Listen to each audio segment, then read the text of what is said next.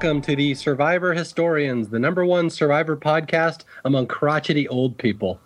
As always, I am Mario Lanza. I'm numb, uh, and my name is Paul Asleson.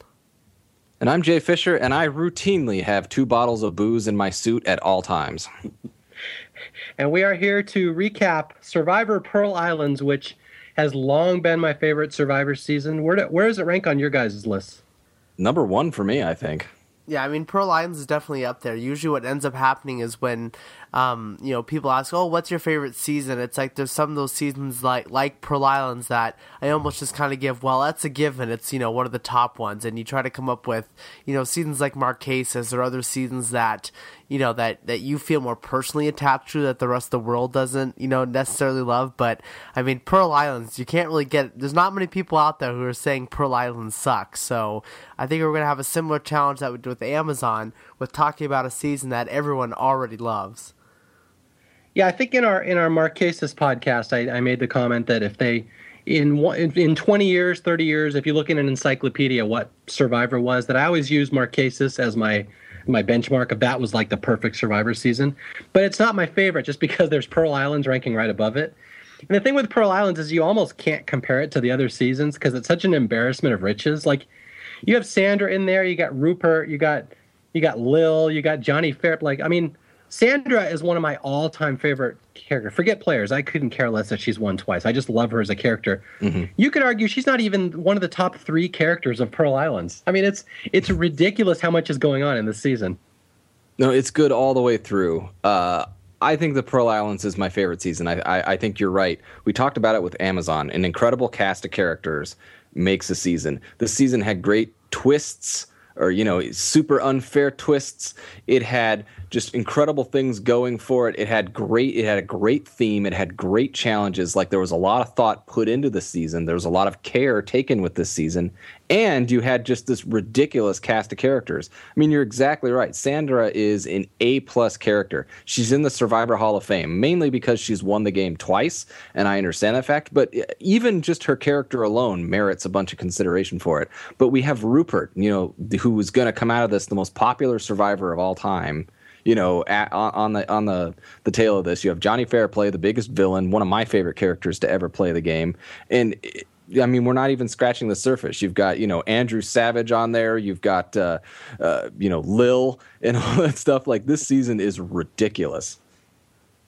Yeah, what now, something that stood out particularly well, um, and it's just kind of echoing what you guys are saying about a great cast of characters, is that it really is a fun bunch of castaways and yet at the same time, I mean, Rupert kind of pushes the boundary on this a little bit, but I mean, they all are still very ordinary people. They're they're people you could find in your hometown, uh, but they're also quirky and fun in their own ways. You know, we're not at the stage in Survivor yet where we're loading up half the girls with you know uh, these models with fake implants. We have people like Christa, we have people like Tijuana, people who you know you might not remember right away, but going back on a rewatch, you think of all the great moments they provide and they're just you know they're they're not movie stars. They're not these you know super you know crazy individuals. They're just quirky fun people that are fun to watch. So you combine that with an awesome theme for the season awesome challenges and everything else that goes on in between and you have you know a perfect season of survivor.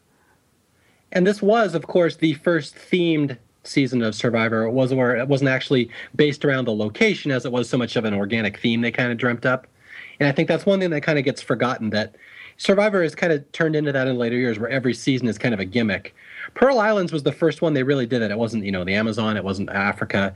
They based it around the theme, not the not the the setting. But what's cool is if you watch it again, how much little little quirks they put in to make it pirate theme. Like there's almost an entirely new soundtrack in Pearl Islands, and I know that's something that I talked about with Amazon that they had almost an entirely new soundtrack for the season. There was so much love put into this theme that it's really neat. Even going back and watch it, I still find little things about it that I just love about this season.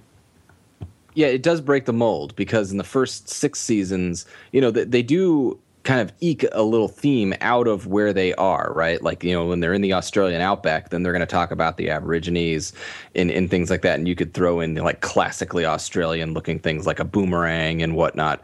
But, you know, that's just all kind of stemming from the location. And, you know, they were like, in this one, they're off the coast of Panama. And they're like, we're off the coast of Panama on the Pearl Islands. And pirates are here. Oh, shit Pirates. No, no, Pirates. Did I mention Pirates? Let's talk about Pirates some more. So it mm. wasn't really like the Pearl Islands per se. It was Pirates. You're exactly right. The music and just the you know, and then when you do that, they can then think out these fun piratey like challenges and even little piratey gimmicks because we're gonna get into it. But you know, just the looting of the camps and stuff like that. Like just the way that they set this season up all around this sort of piracy sort of deal is fantastic. Now, this is something that Jay and I have kind of disagreed on in the past, and I'm going to bring it up right here, which was how well Pearl Islands was received at the time.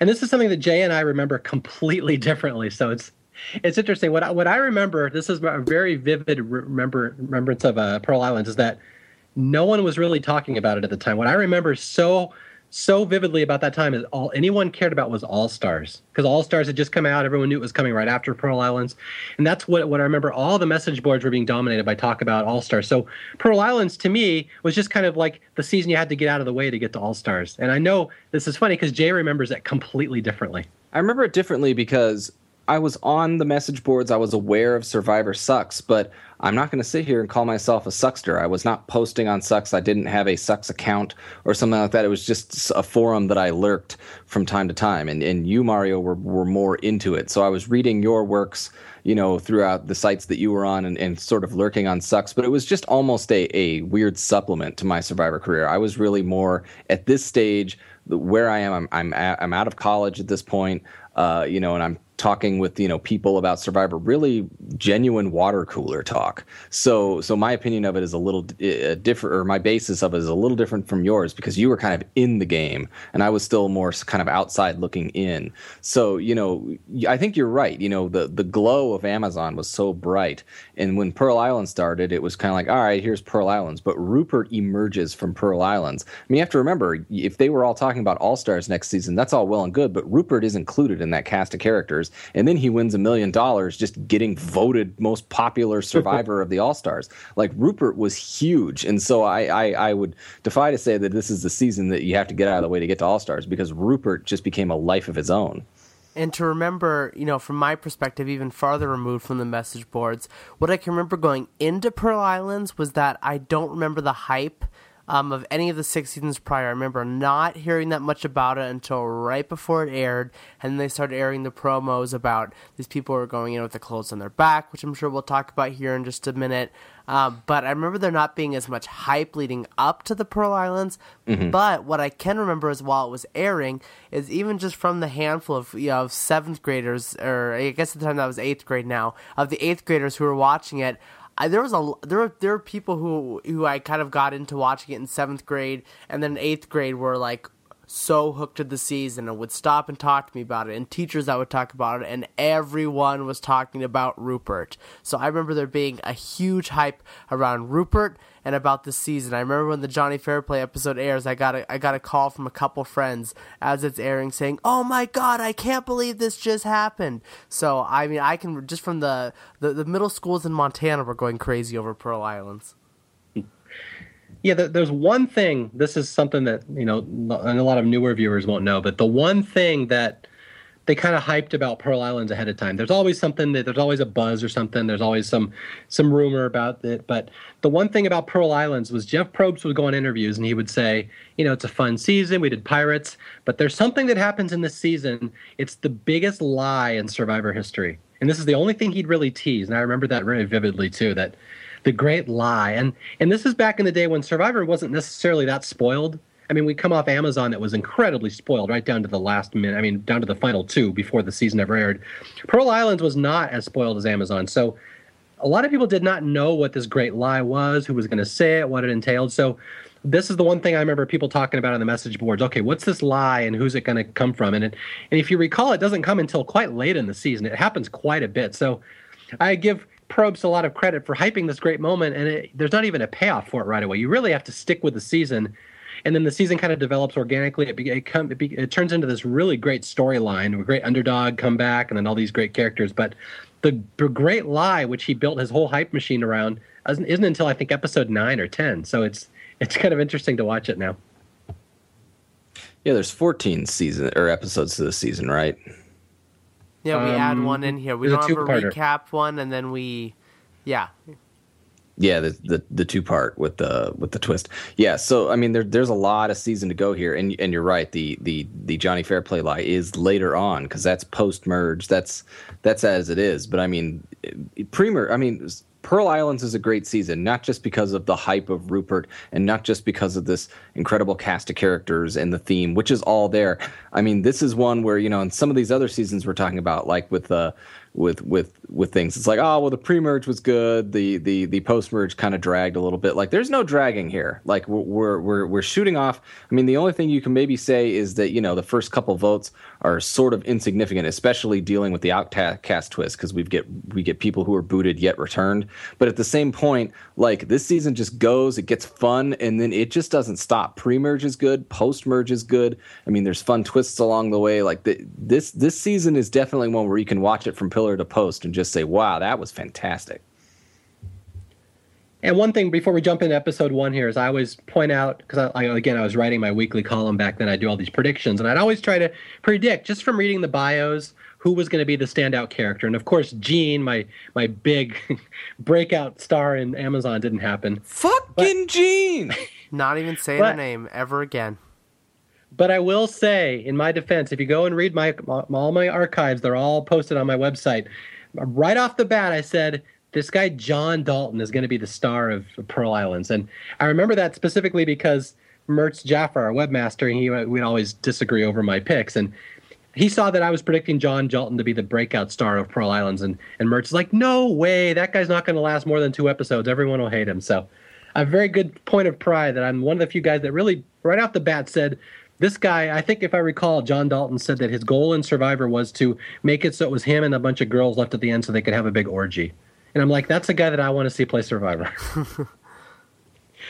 and I think with that, we should jump right into episode one. Anything else you got to add before we uh, get started here? Let's no, do this. I think let's dive in. 90 minute premiere to tackle. 90 minute premiere. As always, I I recommend all seasons have a 90 minute premiere because, as always, you can get 45 minutes of excellent character scenes. The Pearl Islands one is no no exception. There's almost no strategy talk the entire episode, which is always my favorite kind of episode. It's just characters interacting and getting to learn all these people. And this one, they throw them right into the wolves where they get on the boat. They're there for a photo shoot, and and Jeff says, "All right, here you are in your street clothes. You think we're going out for a photo shoot? No, we're not. The game starts right now." Yeah, that's a good moment there where he's, you know, he says to him like, "Welcome to Survivor Pearl Islands. The game is starting. We're starting right now." And you just see them looking, and they're like, "Uh." Yeah, and of course, Sandra. I will leave. I will. I will let one of you quote the famous Sandra line. I should point well, out. Gee, if only one of us could, you know, has has a has a semi-famous impersonation of Sandra. Is it you? Is it me? Wait, who is well, it? I mean, I've won a Sandra impersonation contest. So oh, it's Paul. Oh! oh, that's it. You're taking nothing. I was like, oh, and you can fill in the hmm. blank there what she said there, which is very fun to say. They don't swear in Montana. She, she said shit. yes. yes, and uh, I should point out, as always, that is the first confessional of the season, and I love, I love rating a season based on the first confessional, how it sets the tone for the rest of the action, and the fact that we have Sandra dropping a swear word in the first confessional is my, my, maybe my all-time favorite first confessional of a season. It's a good one. I think Sandra and maybe James and Palau, but you know, one one of those two is, is got to take the cake. This is a good. She's like, oh shit, you know. And then we of course we get. Isn't the next one like Shawn was like, I'm in an Armani suit. What am I yeah. gonna do with an Armani suit? How many it's times like, oh, can he Jesus say Armani Shawn. in this exactly. uh, in this episode? But I just I love the opening of Pearl Islands because it is so fresh, and I don't think there's been an opening since the Pearl Islands that has that sort of energy about it. The fact that they kind of reinvented the way they were going to start the game. I mean. It, in some ways it still really holds on to the aspect of what of you know of the what an opening of Survivor should be, which is people jumping off a boat into the ocean and you know getting to their camps. But it had such a nice twist on it, and the twist itself even almost makes the show more real. It makes it way you know it even connects to its survival roots, which is something that we've seen it you know go go away f- uh, from for so long. It's it's you know hardly about surviving anymore, but the fact that they could incorporate the survival aspect that you know whatever they're gonna whatever they're wearing is what they're gonna jump overboard with. It just is it's a it's a great opening that has not been done as well since. There's uh two characters I wanted to point out here just just since we're just jumping right into the season here that uh I have to point out one of my wife's all-time favorite characters, and she's sitting right next to me. I know she's going to look over the minute I say his name, and that's Rhino. She's a huge Rhino fan, and and I will point the the, the thing she says she likes about him is he's always smiling. So as you're watching Pearl Islands, if you're watching this along with us, watch for Rhino, who's never in a bad mood the entire season. He's always smiling and or petting a pelican. So there you go. One of my wife's favorites. You guys big Rhino fans? I'm, I'm uh, taking it both of you are. I mean, within the game, I really have no problem with Rhino. There's some the the small interactions stuff that I've seen post of uh, uh, Pearl Islands and stuff, and I actually way back when when when I first was like getting into the Survivor community, I was like, like in a survivor like chat room and, and had a brief interaction with Rhino. Not so much of a fan of the Rhino outside the game, but inside the game, I didn't have too many problems with him. I mean, he doesn't really stand out to me as that huge of a you know of a character in the season. But I mean, the guy plays with Pelicans. He can't be that bad.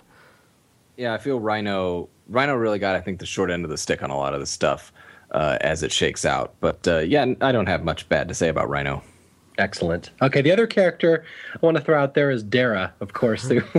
we always, you know, you always joke that Survivor recycles the same archetypes, the same professions over and over. And this one we have the hot girl slash mortician, which maybe the all-time greatest profession other than Dave Johnson, rocket scientist. From Dave Johnson, rocket scientist, to Darrah, the Southern Belle mortician. a hot mortician. I mean, have you ever heard of anything like that on a reality show before? Oh yeah, she's the the cute one in the bikini slash mortician. How does a girl even get into that? I mean, she was what, like 23, 24? Yeah, no. It's good. It, it's There's so many unanswered questions. I love that Christa is not the oddest character in the cast. Oh, Christa.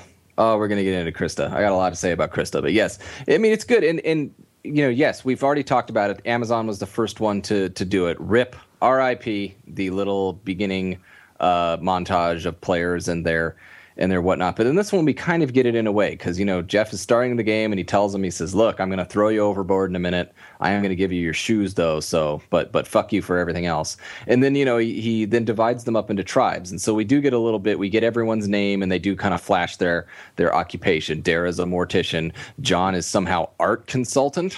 erotic art consultant. They cut that out, but it was an erotic art consultant. oh man. Well, yeah, and I'm go back to Christa She's a, a model slash computer programmer. Have you ever seen that before? I have not. Yeah, she was a model slash computer pro. Like, I'm a computer programmer. I don't work with people that look like Christa. Are you sure? You're working at the wrong place, Mario. Yeah. They mostly look like Rupert. Well, and in this whole montage, if you notice, you notice which three are sitting right next to each other? Right in the middle of the cast of characters, Lil, Sandra, John, sitting right next to each other. Is Lil crying? I think so. You can't really see it. Uh, you know, she has her big hat on, so it kind of casts a shadow on her face. So, uh, did you know that was she was like, a Boy Scout leader? Yeah, I noticed that. that. You kind of caught it around episode 12.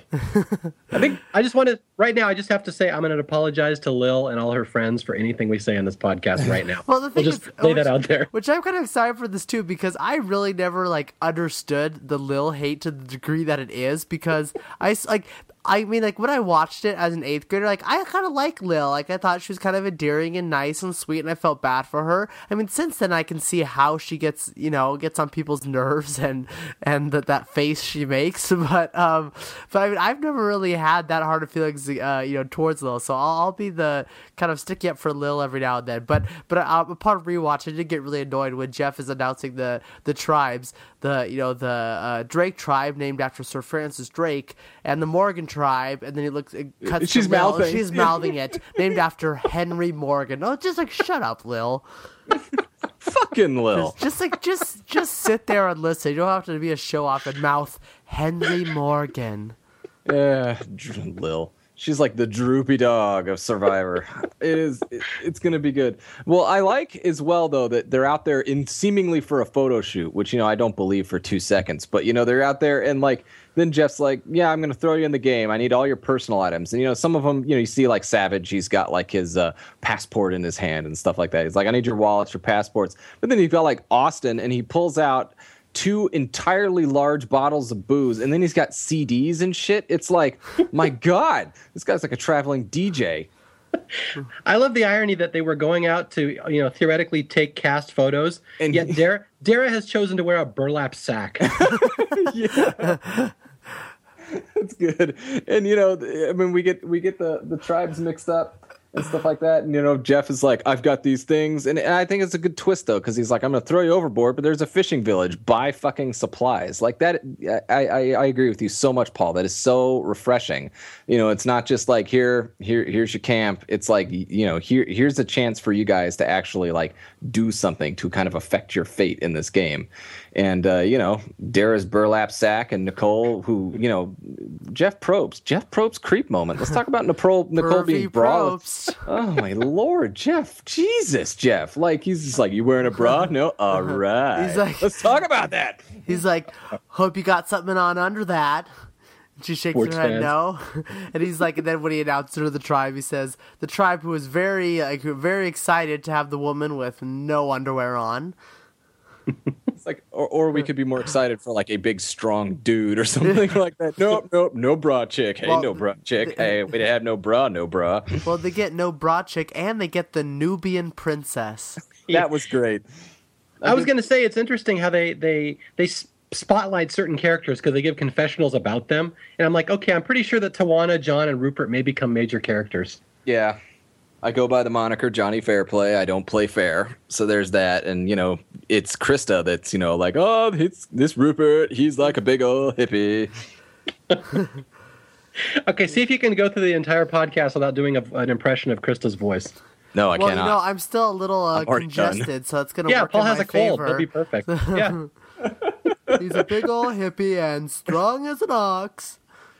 Ah, yeah. So, and then you know, then then then they they have to you know take their little life ring and go in and, and go and go to shore. I mean the adventure begins and it's I mean, really fun. that whole montage i remember like i watched that so many times um, when that first aired because i thought i just thought it was like the the like like coolest scene to watch ever. These people jumping off the boat like in their high heels and their dresses and their suits and just splashing into the water. And I think Tijuana's like halfway down the ship and like her heels are getting like stuck in the um like the the the window to the ship and stuff. It's it's just great watching them you know go overboard. And and I think you know some, I think someone had an Armani an Armani suit, but I'm not sure which one. Forget who had that Armani suit. What are they going to do in an Armani suit, Paul? it's Armani, you know. The thing that I like about that opening is that you know, you, there's been you know accusation that the producers over the years that they manipulate the show or they push it in a certain direction. There's no way they could have manipulated any of that village stuff. I mean, that's just players interacting with actual locals in an actual village. I mean, anything could have happened. Well, they so were love, in, well, they were in luck. It's market day. It's market day. Okay, You're in luck.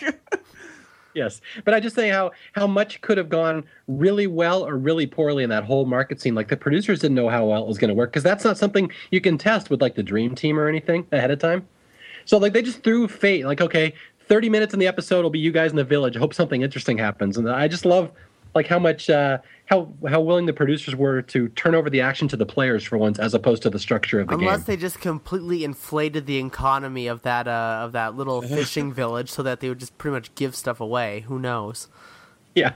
Well, there, there was that, but I think that what we saw from the two tribes, because we, are going to talk about this fishing village scene, but I mean, the Morgan tribe got stuff to survive. It's not like the Morgan tribe did necessarily poorly in this.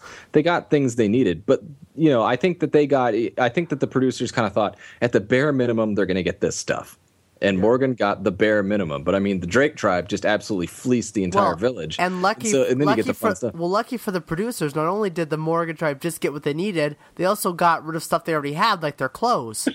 yeah. Well, there's that too. We're gonna get into that, but I think that I mean Mar- Mario's right. You know, they're they're putting an incredible amount of trust on the tribes to you know go in there and and get the supplies they need and you know make for some decent television. And it's like you know Morgan showed that you know they they could get the bare minimum and get out. But then the Drake tribe just provided some TV magic. Well, yeah, that's the thing. Like the producers have handed the entire structure of the episode over to the players, And two minutes into the episode, Rupert's like, "I'm gonna steal shoes. I oh stole for the Drake. I stole for the Drake."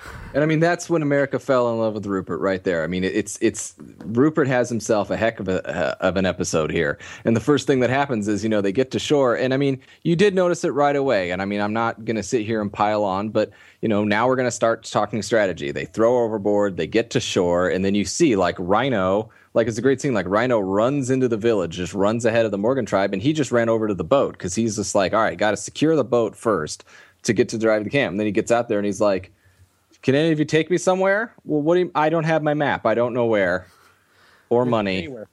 Oh away crap! from the pelicans! Away from the pelicans! and then just you know. and then salt in the wound, just like no habla inglés. Yeah, no habla inglés. Uh, you know, and, and Ryan's like, oh shit, fuck that up, you know. And then a bunch of the people went ahead, and, and it's great because like you could just see Rupert, you know, and he talks about it. He was like, when getting in from shore, I was spent, and Rupert's like spitting up seawater and just sitting there like absolutely gassed from this from this ride in. But like the Morgan tribe just comes and dumps their life ring with their shoes out, and Rupert's just like they were so stupid. They just did their life ring out there. This is a pirate game. Pirates steal, pirates pillage, and I stole. I stole for the Drake. Yeah. The thing with that is you have to think like when did the the players know that it was pirate themed? Do you think they learned for the first time right on the boat when Jeff kicked them off? Like this is a pirate game. Like, do you think they've been told for weeks ahead of time this is going to be a pirate themed season? I'm sure. Um, I'm sure Lil let them know when she, you know, mouthed Henry Morgan. She probably was mouthing to the contestants, "Pirate theme, Sir Francis Drake, pillage." So that's your Lil impression now? yes, that's her mouthing. I can't really, you know, convey mouthing over the. um Yeah, I just throw some tears in there, and that that's Lil. Paul that... does a dead-on impression of both of the final two. when when that Boy Scout bitch was telling me all about Henry Morgan and Drake, I was like, oh shit. I knew instantly that she was in the Boy Scouts. but yeah, no, what, no, what I was. I have a feeling that we're all gonna just trip over each other way too much because we're like way too excited about Pearl no, I was gonna somebody I, go. I was gonna move move forward here, and just build on this this scene that's happening in the village. Is you know, I mean, just it starts off right away with you know before we really see them get you know dive into the village, it cuts to commercial there with you know with uh with Rupert stealing the shoes and kind of setting up this pirate adventure that we're gonna be on for the rest of the season. But it's just hysterical watching how you know how smart the Drakes are and how just I mean, irrational and, and just like out of control the Morgans are. I mean, you just see them just sprinting and running around for no reason, like chickens with their heads, you know, cut off. I love when Nicole and Darrah are like, you know, sprinting up the steps and, and Nicole's making like boat, like motions with her, like, uh, with her hand to these little kids and stuff. It's, it's just great. Yeah. What, what, what, I wanted to go back to one thing when I when I asked how far ahead of time did they know it was pirate themed.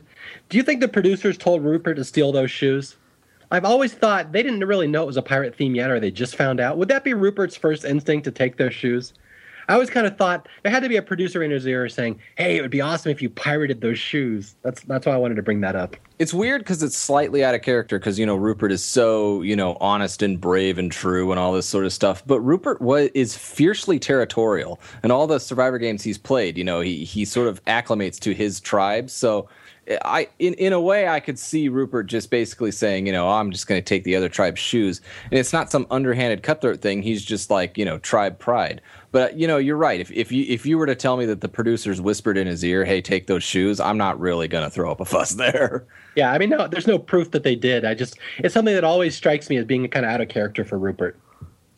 It is a little. I do like though. You do get a little bit of a character because Johnny Fairplay, as you said, the Great Lie is episode nine or ten or whatever, way down the road, and the Drakes don't go to Tribal Council for a while. So, so Johnny Fairplay's magic is not going to come right away. But you do mm-hmm. see a small glimpse because you know Rupert, you know, after he's his little steal for the Drake in the shoes, you see him like starting, and you know he's making ridiculous deals, and it's like Jesus Christ, Rupert, he's like trading a shoe for like a pineapple, and you know like just stuff. You know, other people are getting decent things for shoes, and he's literally like, you know, like, oh, what is that? A shoelace? I'll trade you a shoelace for this shoe. He had to and, get know, he had to get rid of the little women's shoes. I had to get rid of the little women's shoes, but like you see him, like he like Jon walks up to the thing, and Rupert's like, here, take these shoes, sell them, and you know, you see Jon's like. Where'd you get these? And Rupert's like, pirated. And you just see Jon go, ah. And he walks away with, he puts them under his, his shirt and walks away. I just love that thing from Jon where he's like, where'd you get these? Pirated. yeah, okay. And he just walks away like Johnny Fairplay's like, fuck yeah. I got to bring up another thing that a lot of people forget about Rupert is everyone remembers episode one. Rupert steals the shoes. Oh, Rupert's great, but there's another aspect of his character that's kind of gets forgotten until you go back and watch the episodes. You forget that he ends up wearing a dress for half of the episodes. Sure. But it's all because of episode one because he had to swim in in jeans. He wasn't in a skirt to start. He was wearing jeans and he had to swim in. And of course, what happens when you swim in jeans? You get I'm chafed. So Rupert's all chafed. So that's the other thing I always like to remind people about Rupert, that why he was an awesome character. He's this big guy. He looks like a he looks exactly like somebody who think you think would be named Rupert. He's wearing tie dye. He has a giant beard. He steals shoes, and he's wearing a dress by the end of the episode. So I mean, there are very few characters that were better than Rupert. I know people are kind of sick of him after seeing him three, four, whatever many times he's played by now. Whenever you listen to this, but he was an amazing character because he's so unique. And while Rupert's putting on a dress, Osten is telling the little women in his tribe to take off their dresses so they don't have to spend the sack of of uh, money, which he's really opposed to spending these Balboas. So the women can even they you know the old men in this town are horny. They could just flash their boobs and uh, they can get some more clothes or more some more the, uh, stuff. That was the best segue in historian's history, Paul. Well done. that was you. good well, yeah, I was just going to point that out. Osten, wonderful social game player that he is, tells the two young girls he's never met before that they need to start stripping.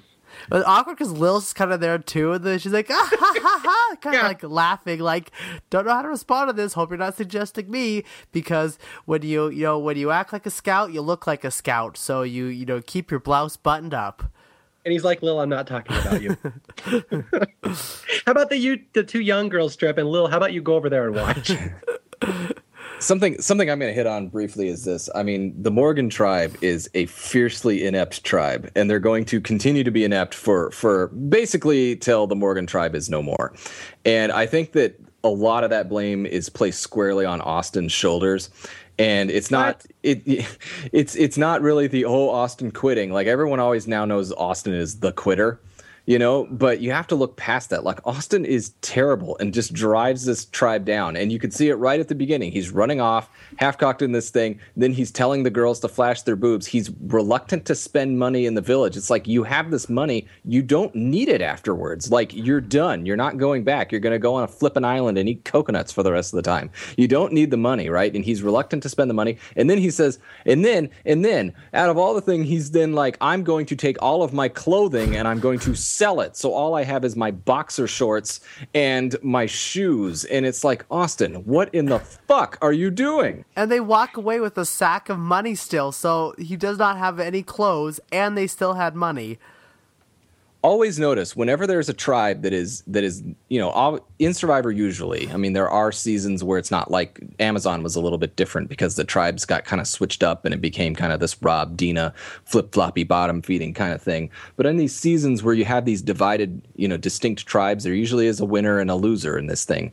Uh, like thailand you know thailand ultimately it was the Chuay Gahns over the Sook Jais. And you usually have somebody on that lower tribe the loser tribe the not as good tribe that is narrating in episodes one and two just sort of the mistakes that's kind of outlining what's going to happen the rest of the season. And this time it is Ryan Shoulders. It is Skinny Ryan that has a couple of confessionals in this first season. And you do see him, I don't know if it's confessional, but you do see him in the village. I mean, they're literally leaving, and you see Skinny Ryan holding the bag going like, We have money. We have money. Let's spend it. You know, he's being totally ignored. Oh, shut you know? up, that limp noodle he he is a limp noodle. We'll we'll, we'll go there, but uh, you know he's exactly right here to spend the money. And so you, you, we've talked a little bit about the Morgan tribe just being totally inept here, but let's talk about some sh- fun shit with the Drakes, and especially fun shit with Sandra. Oh, Sandra's yeah. Sandra's the greatest. A lot of people have said, well, that that challenge was unfair because Sandra spoke Spanish and they were in a Spanish-speaking village. But you know, who cares? Let's. But yeah, it's one of the great Sandra moments where she shows up and there's you know, people do an entire chicken barbecue. They've been like basically like grilling for the entire village. And Sandra's like, all right, fuck this, I got it. And she just goes and basically walks away with their entire She's barbecue. like, here's the gold chain. She's like, the lady's like, she, the lady looked at my chain. She was like, yeah, I want it. And I said, I want everything. I want your knives, your aluminum foil, your cutting board, your your bar, your ketchup, your your hot sauce, everything. The only thing we didn't take was the grill. So, uh, you know, but it's not really fair to say that the other tribe was at a disadvantage because Tijuana spoke Spanish too, didn't you hear? See, money, money, money, money, money back. See, you're stealing, you're stealing. See, money. A lot of people. Oh, go ahead. Uh, go, go ahead. ahead nothing. You go. yeah, I was gonna say a lot of people always ask me what Sandra's reputation was. You know, she's a two-time winner now, maybe three-time winner by the time you listen to this. Who knows if she's going to play again? But a lot of people, what, was Sandra's reputation? I'm like, for the first couple episodes, she didn't really have much of a reputation. She was just the girl who who spoke Spanish and got all the stuff in the village. So she really wasn't a major character other than this scene. But this is the one that everyone kind of remembered. I remember in my uh, column that week, I wrote, "Oh, episode one MVP Sandra," and I was kind of surprised because she's kind of a forgettable character. You don't even pick out from her bio or from just looking at the cast. So I remember being quite shocked that someone this minor of a character would have been major in episode one. Yeah, and I mean it, it, it's it's it's more so. I mean, you saw Sandra negotiating and stuff like that, and I know we're going to talk about the very brief instance she has with Corazon in the uh, in the little shop there with Trish's eyes. But I mean, you know, it was just more the fact that Drake stuck together you know, and Sandra being an ace in the hole, knowing, you know, speaking Spanish and being able to kind of haggle a little bit. But you saw her like, you know, and and I, and I as much as Paul knows German, I know half as much Spanish. And you know, she is talking to some of them and she's saying, "How much for your rice?" And the guy tells her a price and she's like, "Nope, it's cheaper over there." And you know, she's at least, you know, in this haggling mode, but it's the fact that Drake took the time to look at things, spend all their money and just see what on earth they could get for things, whereas Morgan was literally just like, "Let's get the supplies and get the heck out of here." So like it was just the fact that, you know, Sandra kind of leading this haggling charge is going through the village. I mean, they got fucking everything. They got everything. And and they they almost had to give up Trish. okay, before we move to Trish, I have to do this is one of my favorite scenes in Survivor history, my favorite little interactions. I have to do an impression. This is Johnny Fairplay where he unwraps the tinfoil and shows Rupert, look what Sandra got. She got an entire chicken dinner. And Rupert lets loose, Oh my god! I just love imitating that. Do it again oh my god. And he calls him blackbeard. That's like the best way he's like yo blackbeard look what we got. All right let's get on to the chick on chick stuff. So they walk into the store and there's a lady there that they call corazon which means heart. And uh, you know she's got this general store and they're basically buying lamps and kerosene from her and uh, they're trying to work out a deal. And uh, basically, Corazon tells Sandra, says, I will give you these things. I will give you a great deal if you give me her eyes. And she's talking to Trish. And Sandra translates, and Trish is like, "Oh, oh, that's so nice. He's so thankful." And you know, it's this nice little scene. And it's it's only slightly creepy a little bit, but then we get the Sandra confessional, which pushes it over the top. Paul, go. and Trisha was like hugging the lady and stuff, and I was like, uh, but I think the lady actually liked her in a sexual way. and I was like, "Yo, we need to go. Yo, we need to go." I, I, get so many people write me over the years that say that scene should have been on the Funny 115, and I I know people just love that whole scene. That's a big fan favorite scene with Trish and the eyes and Sandra. Was that not in the Funny 115? It was not on the Funny 115. I just assumed it was because, uh, yeah, that's great, Mario. You effed up. Yeah, I mean it's a great character scene. I never thought it was as funny as it was, just kind of quirky and, and interesting. But yeah, that's the one that I always get emails about. I think it's because Mario probably ranked Trish really high in his preseason rankings, and uh, he's like, you know, Trish almost got raped there. you know, Trish is one of the underrated players, greatest underrated players in Survivor history. she, it, uh, Tr- Trish has actually got some uh, some strategy behind her. I, I'd actually hear that argument, but uh, yeah, uh, poor Trish. She almost uh, she almost lost her life there. Can you imagine if she'd been kidnapped and like assaulted by the, the lady in the village? Rupert would have been. Oh my god! Well, what's funny is that Sandra's working out this great deal, and they're joking with the lady, and the lady is only half joking when she says she wants Trish. But it's this nice scene, and then you get you know the contrast there. I think someone's talking about it in confessional, but again, it's this contrast with Tijuana, which is this total American uh, fish out of water. You know, which she is comes which barely get. All right, if you're gonna steal from me, I'm gonna steal from you. you know, and it's this total American thing where it's like, oh, you don't quite understand me. Let me talk louder and slower at you. no, no, no. you have my money. Give money, me my money. money. Yes, that's the Sharla and Myrna way of interacting with each other. the Sharla and Myrna. I mean, it's like one of those things. It's like you don't even have to speak the language, know that much about it. Like they told you the money, like they told you that the the currency is called Balboas. You can at least yell Balboas, Balboas. Like, come on, use your head. Balboa, my snake. Or in, or in, or if uh, Osten had his way, Tijuana would have the Nubian princess Tijuana would have lifted up her shirt and said, "Boobies, boobies." I can't believe you can say that in Montana. You didn't censor that one. We're pushing it. wow, we've spent almost an hour just on the village scene. we had a lot of build up to the village scene too, so Let's All right, get, we should really get, move on to the let's, let's get on our damn boats and get to camp so, because so they get on the they get on the boats because hold Morgan... on we need to hurry up because apparently that these you know the Drake tribe and the Morgan tribe are on different time schedules here because you know getting on the boat is very it needs to be very done quick it needs to be done quickly because the Morgans are gonna hop off their boat and start sprinting down the beach so we gotta hurry here guys.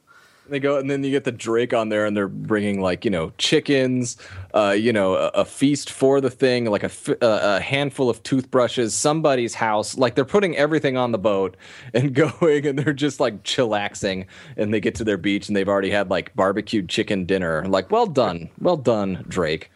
Well, that's just... what I love about the Drakes is that you know the Morgans not only didn't really get supplies, they gave away supplies. The Drakes got so many supplies they had time to buy things like toothbrushes, which I just love yeah, I know it's it's it's great, and they you know they have everything they need, and and like I was just was talking about, once we finally do get to camp, I mean, like Jay was talking about here, we have Ryan give another you know confessional where he says Ryan S, you know, you know, I was hoping we'd get to the beach, give some hugs, like, you know, we're here, guys, let's do this. And there's just none of that. And you can see right from the beginning where Morgan goes wrong is the fact that there was no team unity. There was not a feeling that we all are on a tribe, we're on this adventure together and the ridiculous the ridiculousness continues here as soon as they start looking for a place to you know to to build a shelter. Osten suggests that uh, we start running. And maybe if they wouldn't have focused on running down the beach um, to find where to build the shelter they could have looked at the map and found where their water hole was oh, Morgan is so inept. They're so inept the whole time. I mean, and you look no further than the fact that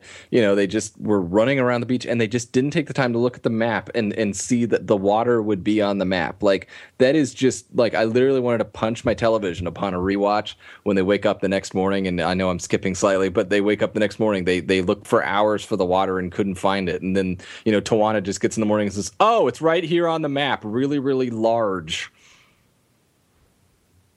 Yes. okay, uh, since we're going into camp scenes here, I would like to give a special shout out to one of the more underrated cute girls in Survivor history. You know who I'm going to be mentioning here? Are you mentioning We've Michelle? We've already talked I'm about Michelle. Lil. Oh, okay. No, we, no, not Lil and not the Nubian princess. I'm talking about the cute librarian girl that has been completely forgotten in Survivor history. Yeah, you know, like uh, another example here of, of Michelle, who's very attractive and you know does is not the type of girl they would throw on the show nowadays. But you know there there was a lot behind Michelle that I wish we could have seen even you know a bit more of because I think she was you know a lot feistier than we even saw, and we kind of see a little bit you know towards the, the end of her stay on Survivor. But yeah, Michelle's a fun little you know forgotten character that that they throw at us. Yeah, she's super cute. I, I, I, yeah, absolutely.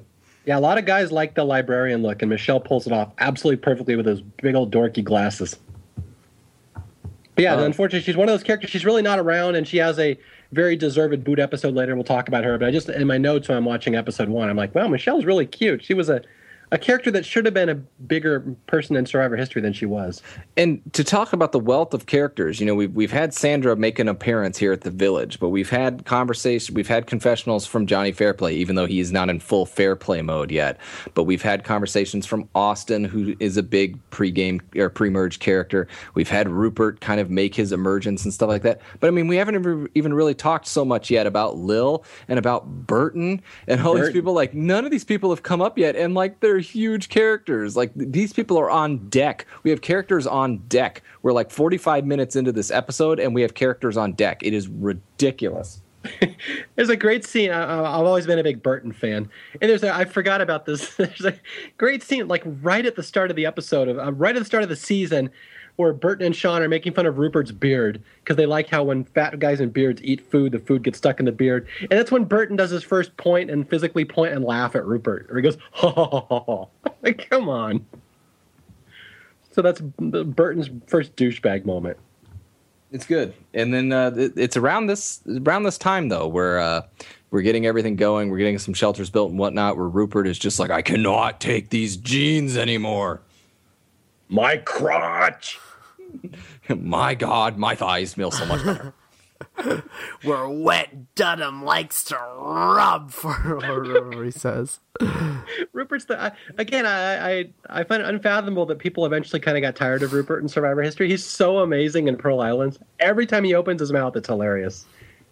Oh, it's good. And then you know, I, I, but it's just the way he talks, the way you know, in everything. I mean, the the the the the lure behind Rupert is not just ah he's this big tie dye dude with the beard and the pirate theme. I mean, all of that was magic. It all worked in you know a magical way. But you know, I felt like his confessionals, he had a really fun uh, pace with the way he says things. You know, and he's like, oh, you know, when he was getting the because he was done with his jeans and he didn't want to wear them anymore. And you see him and Christa, and Christa's got like the long dress, and he's like, well, we can you know get this and stuff like that. And Rupert's like, oh, there was some teasing.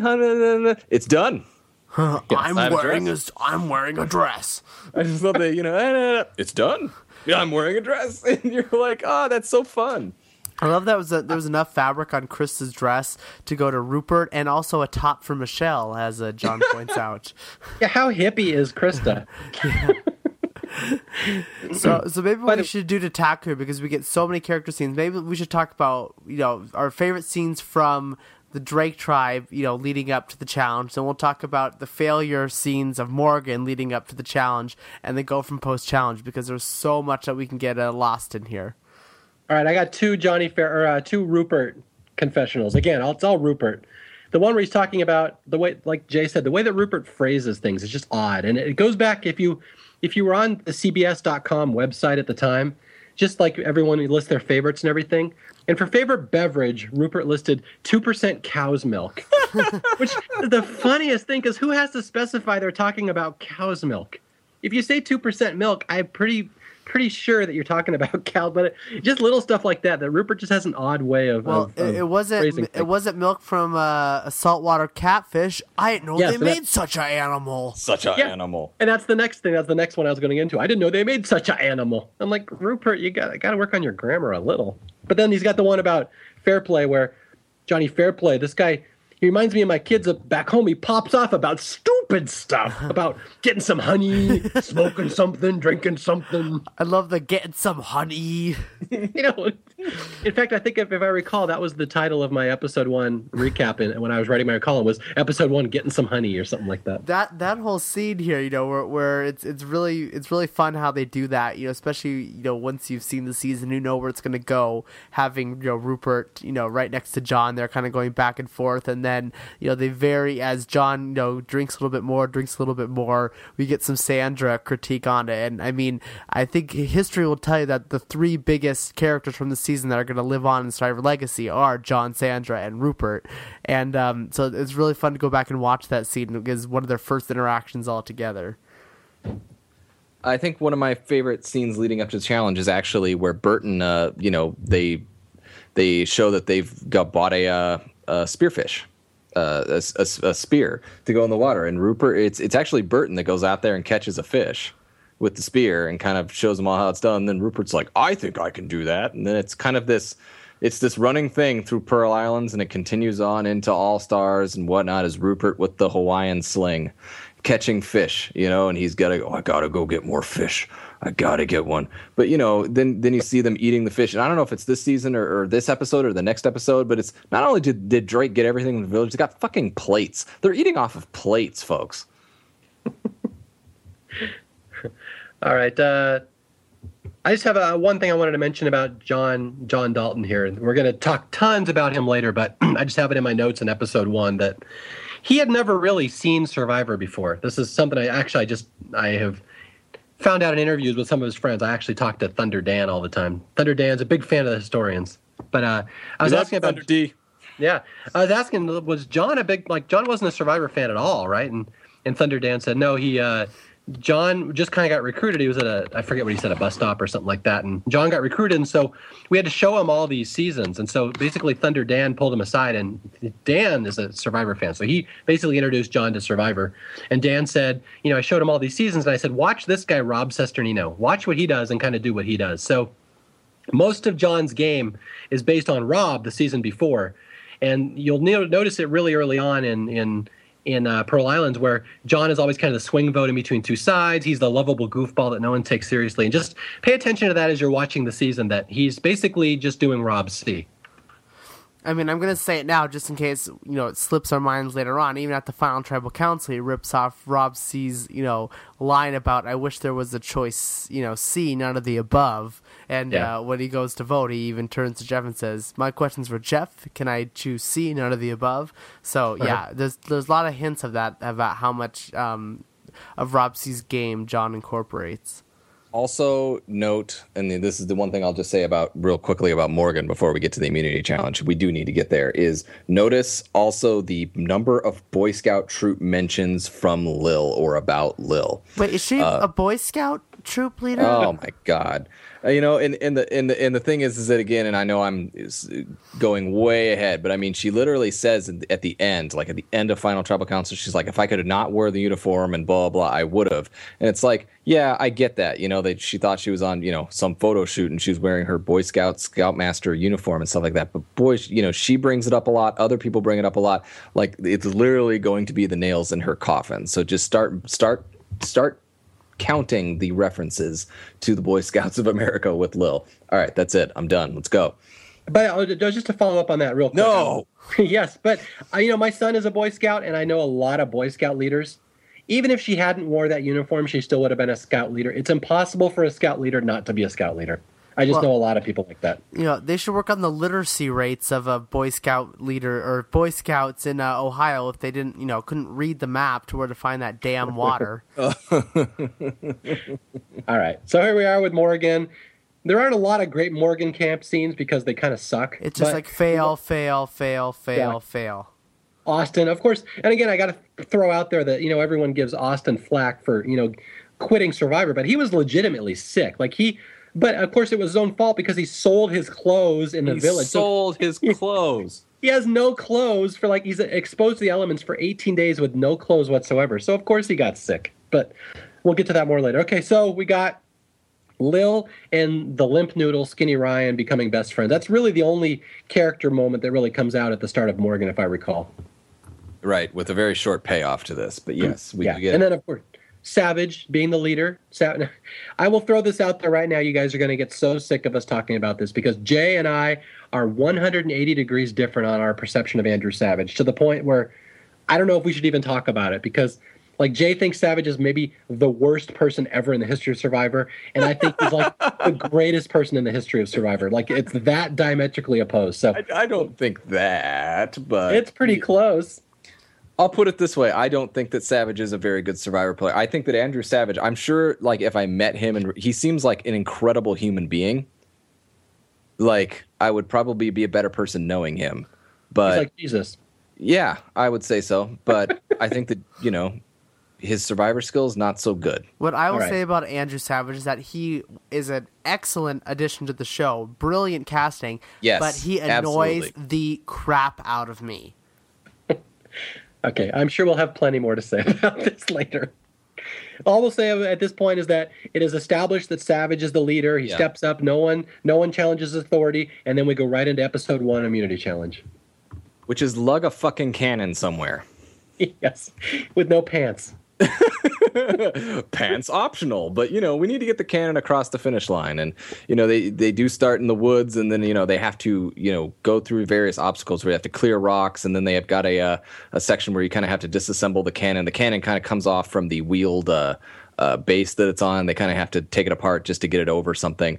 But uh, yeah, it's basically get this cannon and all of your tribe when they, they give them like a torch and a little flag or some shit. But it's basically like get everything across the finish line first. Go. And do you guys know about why uh, Jon deserves some serious credit for this challenge? Why is that? He talks about, I think, on the DVD. I think I've read it somewhere else too. So after they explain the challenge, Jeff let each tribe uh, they each picked one person to walk the entire course. You know, uh, once they were out of the kind of jungle and stuff and along the beach and stuff. And uh, mm-hmm. Jon was the person from Drake, and so they, he walked all the way down there with Jeff, and you know once they got out of the jungle area, it still was quite a long ways. They had to pull that cannon. Well, Jon goes back to the to the Morgan tribe, or, or he goes back to the Drake tribe, and Jon tells him that oh, it's not very far at all. Once we get out of here, it's like right at the end here, and, and I don't know exactly what he says, but he tells him that it's super short with the intent that once they get out of that clearing, Drake is going to be booking it because they think they're at the finish line, and then they keep going, going, Jon, where is this thing? And so uh, that's something Jon has talked about since then that he thinks really helped them, you know, once they got out of that clearing, why they were booking it so damn hard was because they thought it was a short sprint to the finish line. They, you know, they didn't realize that it was a lot more endurance needed to get to that in, in, in, to that finish line. But they start the challenge, and you can see right away they start the challenge. Drake just basically has the cannon on the wheels and decides to wheel it, as opposed to Morgan, who has Osten and Savage or whatever, like physically carrying the one cannon while other people on the Morgan tribe are wheeling the cart. Like it is, it is just idiotic from the start. And Drake takes the lead. But as as Paul mentioned, this is an endurance challenge. It just allows Drake to take a temporary lead. And but they they kind of neck and neck through the obstacles. But as they're going, shorts are falling off. I was gonna say okay. not, the dresses aren't falling off like uh, uh you know like Osten wants, but the, the, the pants sure are. All right, uh, again we're gonna go. Here's where we start. This is where it all starts. Andrew Savage, one of the greatest leaders in Survivor history, right here he's thinking about team morale. He knows Osten's pants are falling down because Osten has given away all his clothes. He doesn't want his star athlete, one of his key important members of the tribe, to be embarrassed or feel out of place. So they all drop, all the men drop the pants. It's a wonderful morale boost. Even though it looks silly, there's a purpose behind it. So I will point out again Andrew Savage, great leader right there, thinking about stuff that other leaders wouldn't think of. Mm hmm. Yeah, they they still lost. Anyway, um, but they almost won. They if you watch that challenge, they come so close to Morgan is like inches away from winning, and they get stuck in the sand. They it, almost won that challenge. It is it is funny though that, that that the stand makes a difference. They do all that shit at the beginning, you know, going through the woods and blah blah. Then Drake is you know totally in front, Morgan behind.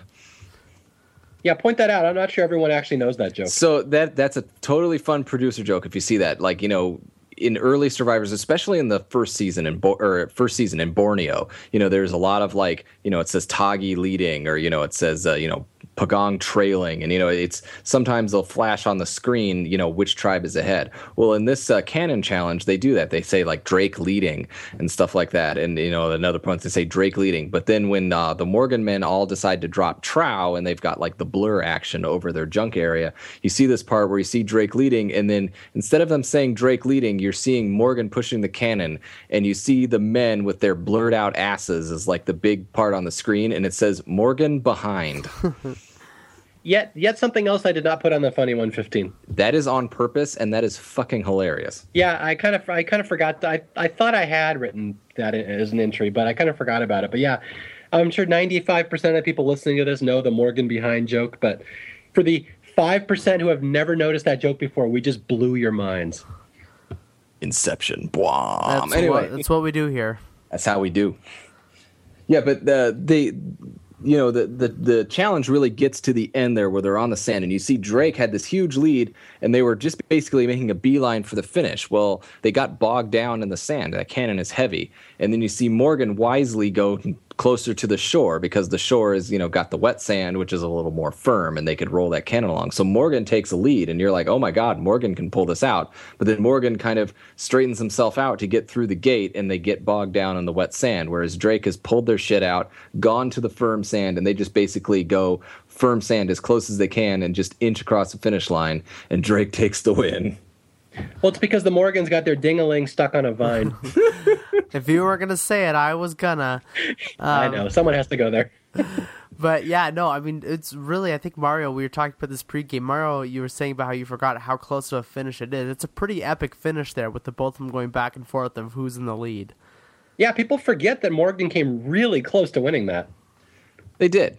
They did. I mean, that one is a toss up, and you know, I think that Drake you know, again, it's it's nothing. And the thing is, is that both tribes. I mean, you could see like Savage just, you know, just like near tears, you know, uh, near the cannon at the end. I mean, you see Rupert and you see, uh, you know Jon, and you see all the all the members of both tribes. I mean, they are spent. This is you know again a, a tradition that I really enjoy for a first challenge in Survivor, which is just a an all out grueling, you know, sort of uh, fest where you know you have to either carry something heavy or do something. I mean, they are just spent. Both tribes at the end of this. That's a coin flip. Uh, Drake did have kind of the lead most of the time, and they did get bogged down in the. Uh, in, the in the soft sand, but so did Morgan too. So I mean, you know, I think it just kind of evened out in the end. And Drake was just a little bit better and got that win. I will tell you my favorite part of that challenge. And everyone talks about Morgan behind as their funniest part, but the thing that I always love about this challenge, I didn't really notice it until this last couple viewings, is you remember when later in the Outcast twist when Ryan Shoulders wears the buff that says "Die Jerks" across the front. Sure. Which is one of my favorites because no one uses the word jerks anymore. That's like a 1950s street tough. That's like an insult. So I was, I was amused that he uses jerks. But if you watch this challenge, there's a scene where the Drakes are kind of blocking the Morgans. The Morgans are stuck behind him, and the Drakes are trying to move rocks out of the way. And Ryan Shoulders is furious. And watch for it next time you see this episode. Ryan sees that the Drakes are blocking their path, and he says, "Move some rocks, jerks." And so that's the first appearance of him calling. Ooh, what a burn! Jerks. I know. So that's sick burn. Ryan Shoulders uses jerks twice in the season. This is the better one. And when and when and when Savage saw him saying jerks, he just was like that fucking limp noodle. Savage is awesome. well, you see it. It's it's funny, you know. They they go and we get it again with a ninety minute episode. We get to see some Drake celebration. So the Drakes win. You get to go back to camp. We get the great confessionals from Sandra about I hope their dinglings got stuck on a vine. But then we get over to Morgan because we have to uh, uh, figure out who's going home, and you know, then you know, Tijuana and and, and stuff uh, get down Jay, to the beach. And, it's Tawanda. Tawanda, yes. Tawanda goes down there, and uh, Tawanda had been talking to Lily, but then she goes down to Savage and Rhino, and you know, Savage and they're, like, "Did you see what we saw? What was that?" Well, I saw our friend Ryan there. He uh, just uh, gave up halfway through. I was just like, "Why don't you move it?" And he just was like, mm, mm, mm "Limp noodle." Which clearly is not an accurate depiction because Mario just said what Ryan was or what Ryan S was doing at the challenge. He was yelling "die jerks." So yeah, yeah. definitely move rock jerks. yeah, no, but so yeah, love love love the scene when that when Lil calls uh, Tijuana Tawanda. Tawanda. Um, but, well, they call her Lily. Yeah, Lily. Lily and Tawanda. Love those girls. Yeah, but you know, uh, we we discussed a little bit about this first episode uh, before we recorded, and you know, Jay and I were talking about what an epic episode it was, and and Mario, you you said uh, you know it kind of loses steam halfway through uh, halfway through the episode, well, and that the vote off doesn't matter. So defend yourself here. Yeah, I mean, it's a great episode. This is absolutely one of my favorite episodes in Survivor history. There's so much, but the ending is really anticlimactic because all the good stuff has happened. And then there's this like five minutes back at the beach of Savage talking crap about the limp noodle. And then there's this little scuffle between Tawanda and Lily, and then uh, Nicole in there. And then all of a sudden Nicole's gone. It's like, well, we didn't really care about any one of those three characters. So it's it's kind of an anticlimactic ending to an otherwise fantastic episode. It's just that that was my point. Once you get past the immunity challenge, there's really nothing left of this episode that's even remotely significant. I will say what is important that comes out of this, and, and I watched this episode because we had talked about this before I had rewatched it. And I watched it specifically to see what I could get out of the final scenes because you're right. Nicole going home doesn't really matter that much to the Morgan tribe or to the overall story of them. But the most important thing that comes out of it is some of the stuff they give us about Lil. You know, they talk mm-hmm. about Lil does not have a, dis- a dishonest bone in her body. And, you know, I would believe Lil over anyone else. I believe Lil over Nicole. And it really, I mean, it, it really is not blatant, but if you really look into it, they're making this decision that we don't, you know, we're going to vote off someone we don't trust, someone who's going to, you know, turn on us, someone who will not be faithful to us, and that's why we're voting off Nicole over Lil. And if you look at the history of what happens with the Morgan tribe, obviously they, you know, I mean, with the Outcast twist, it kind of it ruins everything because they do end up getting rid of Lil too. It's not like they held on her to the bitter end. But who ends up being the the one to to turn the their you know their back on the Morgan tribe, and that would be Lily more than anyone that I think has played the game of Survivor, Lillian Morris cuts a swath in this game that is just far and wide. Lil burns so many people, and sometimes it's intentional. A lot of times it is purely unintentional, which makes it even more fucking hilarious.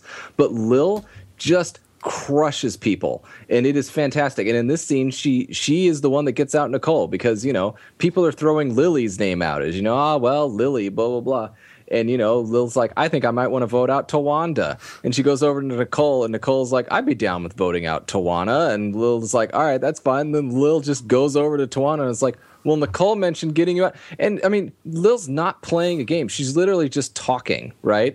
and Tijuana's like, wait, what the fuck did Nicole say? And it's like Lil is just this, you know, elder statesman, scoutmaster, lady, stuff like that. And I mean, that's the, they don't believe that Lil's got a dishonest owner about it. And she's literally not like lying. I mean, Nicole is entertaining voting Tijuana out because she's annoying.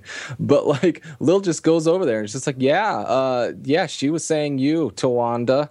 And Tijuana's like, oh, fuck no. And Tijuana then flips the entire vote onto Nicole. And it's all because Lil is running her mouth inadvertently. it's fantastic. Poor Nicole. I had such high hopes for Nicole. Nicole, this is interesting. In all the history of Survivor, there's been one contestant who I've had the most in common with, and that's Nicole. And it's funny, she was she's from my hometown. She's from Bellevue, Washington. She went to the exact same college I did, Santa Clara University, which is not a big school, and it's an odd combination to go from Washington State down to this little school in California. And she happens to have the exact same bio that I have. And I had such high hopes for Nicole, and then she has like three scenes, and she's gone in the first episode. So so much for so much for my dreams. And mm. neither of you wear a bra. Exactly, as far as you know. Although I should point out that in the uh, final tribal council, Ryan Shoulders admits he did not give his 110%, and somewhere Lou Ferrigno was crying. And we we close out this episode with uh, the soundtrack from Amazon, which they used for the first three episodes. Strangely, uh, to close yes. out the episode, someone should have oh. got fired for that. But all right, before we sign off on episode one, I got to say the immunity idol, one of my favorite in Survivor history. It's just a fucking axe with a skull attached to it. Now, would have a... Joanna touched that? I mean, does that count? With a with a with like a doubloon in one of the skull's eyes, like yeah, yeah. that's that's that's pretty badass. Again, they just went with this theme and they ran with it they had a, such a fun time with this season. That's good. It's good. No, well, the vote gets turned and Nicole's out, and uh, Jeff Probst is sad, but uh, we're gonna have to sh- to shoulder on. Ryan shoulders on. yes. The limp noodle episode coming up. episode two, Skinny Ryan, who opens it by getting you know tree mail, and and for those of you who who who want to see a, a snapshot back in time to the early 2000s, anyone who followed HomestarRunner.com, there's Ryan Shoulders getting tree mail, imitating Strong Bad geek moment over. Let's continue the episode. By the way, it's C mail this season. The only season that we don't call it tree mail. Ah, yes, C mail. That's Johnny Fairplay. But you know, Ryan S. in this thing is what what the tree mail, and he calls it tree mail still. But we got to keep going. By the way, since you're pointing out Ryan Shoulders geek moments, Paul Paul's seen this uh, on on the bio page for the players back in the day when you know people would put their favorite movies, favorite hobbies, stuff like that. Ryan Shoulders, rather than then list uh, his favorite color. He wrote it in what hexadecimal code or something. Isn't that what that is? Where he oh. wrote like, yeah, he wrote his. He didn't write green or orange, whatever his favorite color was. He wrote the code, the, the actual code that the computer uses. To okay, yeah, yeah, color. yeah. No, I do remember that now. So there's another Ryan Shoulders geek moment for you. Yeah, you know, like Ryan Shoulders was a little bit, you know, before his time. I think. I mean, now, I mean, that is it's like the rage in reality TV to have these huge super fan geeky types on the show, oh, yeah. and and there really was no appreciation for Ryan at the time, or or even now, unless you if you go back and you kind of if you don't if you don't really because it, it's alluded to in the show, and in his final words, he says he knows this game in inside and out, but until you realize that Ryan is a super fan of the show. You can't really don't really feel bad for him, but once you know that fact and you see his kind of story and what he goes through, you kind of feel bad for him because it makes sense why he's there. Yeah, and he's kind of been forgotten over the time over time, but he was like the first Cochran. He was really the first super fan, I think kind of the stay-at-home internet guy, super fan to be cast on the show. Because again, Rob C was not a huge Survivor fan; he was a Big Brother fan. He's a Big Brother fan. Yeah, him, Ryan Shoulders, Ryan Shoulders was a big Survivor fan, and he he came on here to do it. And I mean, the sad part is, and I'm going to get more into Osten bashing in here, is that I mean, Ryan is, you know, not very physically strong, and we're going to do a reward challenge where he doesn't do very well. But granted, none of the Morgans really do super well in this challenge, but he leads off, and so it's very glaringly obvious and whatnot. But it's like Ryan Ryan was doing all right after day six, and Osten was already not doing so well after day six. So there you go.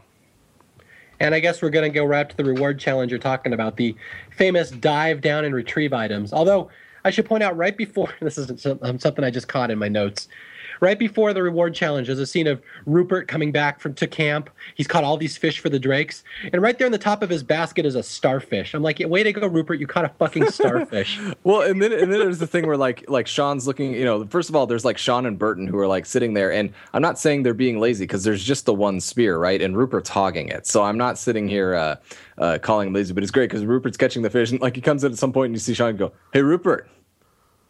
nice job with the fish.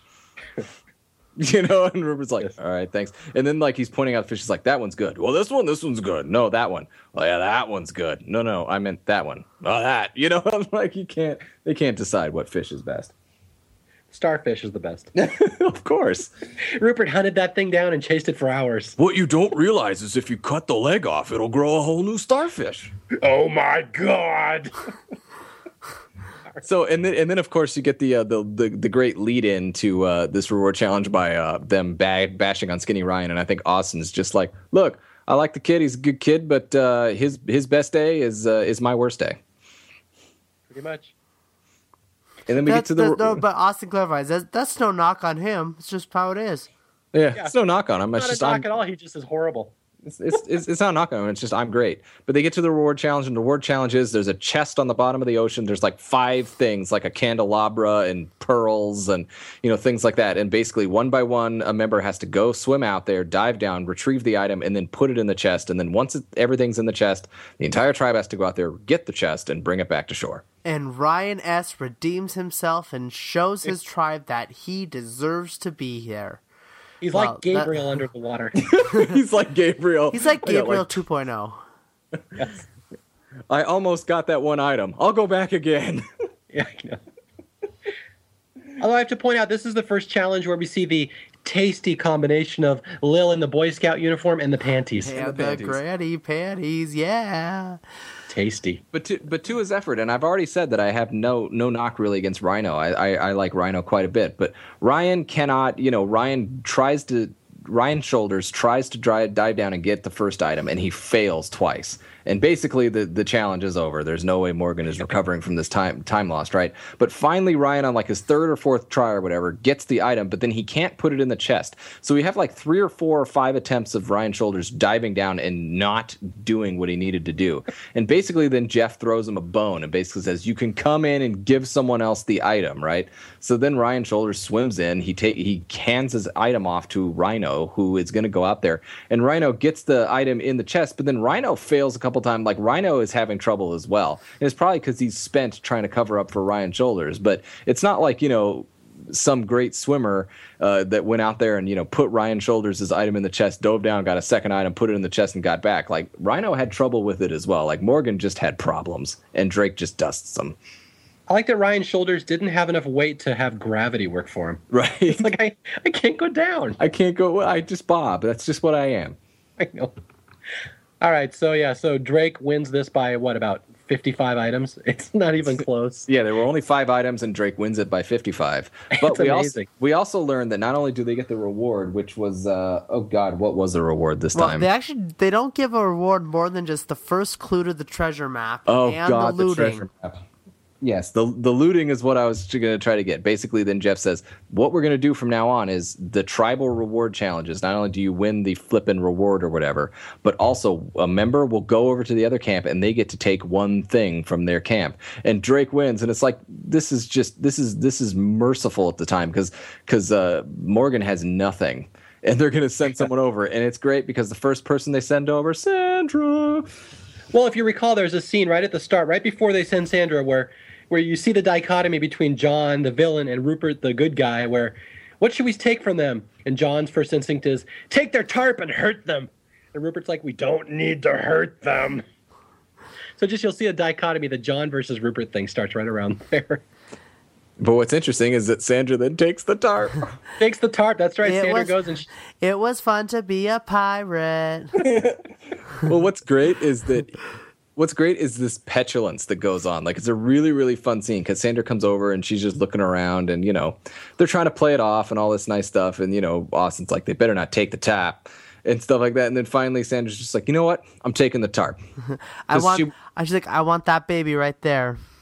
Yeah, because she was. I think she was looking for a water jug, but they didn't Where have a second water jug. Is the water jug? So then she realized they didn't have a second water jug. So then she decides to take the tarp, and then you know they basically like, all right, you can take the tarp, but we're not helping you. And she's like, that's fine. And they didn't realize that she has to like take apart their entire shelter to get the tarp, and then they're getting pissed, like, you know, you don't have to, you know, destroy it. And she's like, I'll just get out of your hair in two seconds. And it's basically like, you know, if you had just assisted in taking the shelter down, she wouldn't have wrecked it. That, so I gotta do what I gotta do. Yeah, yeah, exactly. This this whole scene is so great here. So first they tell her that right, she has to take it down, and she says, "Damn, didn't think I came out here to do some work." and um, so that's just you know doing a part that they get kind of really mad about that. And they're talking about how she's being really snatchy and stuff, and like she's gonna ruin our shelter, she's gonna ruin it, and that's when she says the line that Mario just said, um, "Hey, I gotta do what I gotta do, right?" And then you get that you know cut to Andrew, not necessarily. and then uh, and then uh, she goes to use the knife, and uh, Tijuana jumps up and says, "These are our knives." And then Sandra has the great confessional. She looks kind of crazy with her hair tied up and like one bun off to the side. She's like, and then the black girl jumps up. She's like, no, no, no, no. You're not, you're, uh, you're not gonna uh, use our knives, and you better not cut our rope. And I said, okay, the tarp will come down regardless. I love no truer word has ever been spoken than Tijuana's next confessional. She is such a bitch. I just I just love the exasperated way she says that. Like Sandra was the perfect person to go out there and do that. And yeah. I like I question whether or not this was actually like said to them because you can't you don't see Sandra actually say it. It could have been added in later, but they they like have Sandra say as she's folding up the tarp says like you don't know how good you have it until you see others. All right, goodbye. She's like see you see you tomorrow. Bye. Adios. Goodbye. Take care and adios. Yeah. Oh, There's another Sandra's great awesome there's another great Sandra moment right there where you know she's looking around for what to take. And, you know, most, most most characters don't swear just as an adjective, but Sandra does. Where she's looking around, she's like, "Where the f is the water jug?"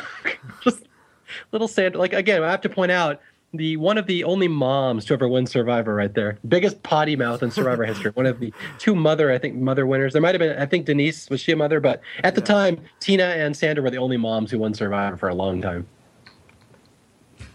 Yeah, she wins, and uh, it's a really fun scene. And you see just Drake like, "What the fuck?" But it's like, "Come on, Drake!" Like, or sorry, so, come on, Morgan, get it together. But then we get back to Drake, and we have we have we have Speargate. Oh wait, but we over we uh, overlooked more uh, Osten threatening to quit for the first time. Oh well, Osten threatens to quit yeah. because Osten is is a winner in Survivor. Yeah, we'll get more. Uh, there'll be plenty of time to hit for him to quit later, but yeah. So it starts right here. So now yeah. we go back to Drake, and now, like you said, we get Speargate this is a great scene from start to finish. It's just so typical Shawn when he comes back, and just the way he presents this about losing the thing, and and you know uh, Rupert's so mad about it, like, well, did you even look for it and stuff? And I'll float right to the bottom and all this stuff, and then you know Rupert's really mad and goes, and Shawn's like, I know that's why I spent the the past hour looking for it. Like, oh well, yeah, Shawn, I'm sure you spent an hour looking for it. great Christa quote here. Shawn is the biggest biggest puss I've ever met in my entire life. Shawn is the biggest puss. But like, um, yeah, like, but you see also Rupert. Like again, America has fallen in love with Rupert. So so Rupert can do no wrong, and and and that's fine and that's that's how we have to present it. At this time i love i mean my favorite after this season was over my favorite survivor was rupert. I cannot tell a lie. I mean everyone loved rupert. But in this scene you know you see sort of you know as rupert has played the game a second time and a third time and possibly a fourth fifth eighth time by the time we're uh, doing you know you're listening to this podcast uh, you know rupert his warts have shown and you do see it here. Like i don't feel like the editors are hiding it. It's just we chose to ignore it because you know all the fun giggly rupert is what we're really focusing on. But you can see the scene like rupert's pissed that Shawn has lost the tip of the spear. And and he, as he should be. It's a good food source thing and it's rupert's thing. He likes the spear and stuff like that. But you see like Shawn explaining how he lost it and you see like rupert just like tearing little bits off the log and he's like that's why i wanted to be the only one to use it you know? And you're like he's like being a petulant child in the scene as well, just basically being like, oh, and he's like ripping things off the log. Just he's throwing a tantrum. He's literally throwing a tantrum, and yet we're all like, oh yeah, fucking Shawn, you lost the spear, you dick. It took his red Swingline stapler. It was horrible. it, it was. I, am gonna set the building on fire. but yeah, it's funny. You get just shots of Rupert looking so sad, and the sad music, and it's the the Rupert has a sad scene, and so he's going to go out, he's going to find his spear, and he does five or six football fields, and then the music comes and the music saves Rupert. He has found the spear, and he comes back. And again, I have so many favorite quotes from this season. This is one of them. Where oh God, do it! It's yeah, great. Shawn's like, "Where was it?" Rupert's like, "In the ocean." I underlined that one. In the ocean. Yeah, where in the ocean? Shawn comes back. And then Did just, you, Rupert doesn't answer. He just starts making out with the thing. Did you? I mean, America he just fell starts in love. deep throating it. oh, was it like Zoe with a Snicker bar? no. Leave Zoe out of this. Oh, um, um, uh, I think we can go spear some lobster. but like, Real quick, did you notice when when they were watching Rupert like doing his group pattern, finding the spear, and he's you know like bobbing on the water that they were you know inserting the whale noise? Yeah. no, I did not. Go back, listen. Yeah. It's fantastic. That's what you want in a show about the fat guy getting bullied is jokes that bully the fat guy. well done, editors. I'm telling you it's there. I'm not making it up but yeah, so he finds it, and you know, America falls in love with Rupert because he finds the spear, and of course, he lets out the famous Rupert roar. Hooray! And we, it cuts uh, almost immediately right from this to the to a very bizarre immunity challenge. I love this immunity challenge. I think it's this very good... interesting. And when I watched it, I kind of like always forget. I was like, oh, I forgot this challenge happened. It's nothing that we've ever seen happen again, but I think it's a very forgettable challenge in Survivor history. It's forgettable, but yet I think that again, I it's it's it's going with the theme. I like that it's going with the theme. I think I think Paul is right. It just kind of plays out. It's real quick. It's done, and and we move on. But you know, just the fact that they're kind of playing with the theme more. I mean, I, I just feel like there's thought put into it. Maybe it didn't wasn't executed correctly, but I enjoyed the thought behind it. Yeah, I, I was watching it just yesterday.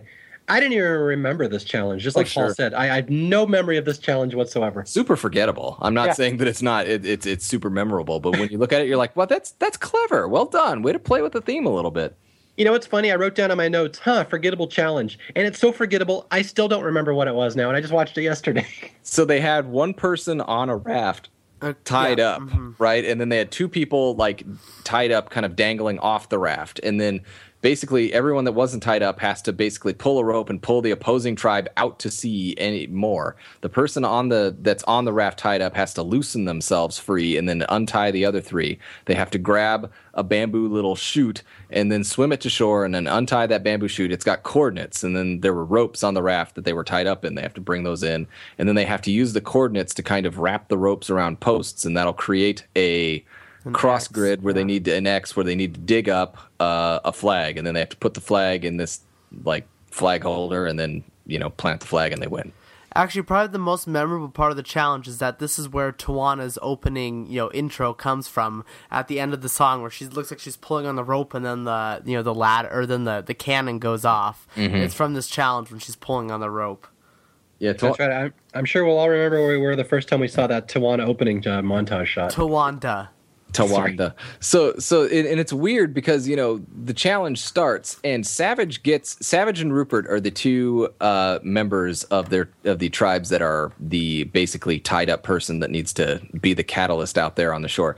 And Savage gets out first for, uh, more more than Rupert, but you know the Drake tribe has pulled Savage out further from the water, and then Savage has trouble getting everything going, and and it's actually Morgan that gets in first, but Morgan cannot untie. They literally can't untie the coordinates, and then they start digging, and then they can't find the damn flag when they dig. Like Drake just you know comes and just dusts them on it, but you know maybe maybe Burton's a good digger. I don't know. Burton, awesome. Again, we'll throw this out there for people who don't really pay attention or remember Pearl Islands. But does Burton actually ever lose a challenge he's in? Burton is a fantastic challenge god.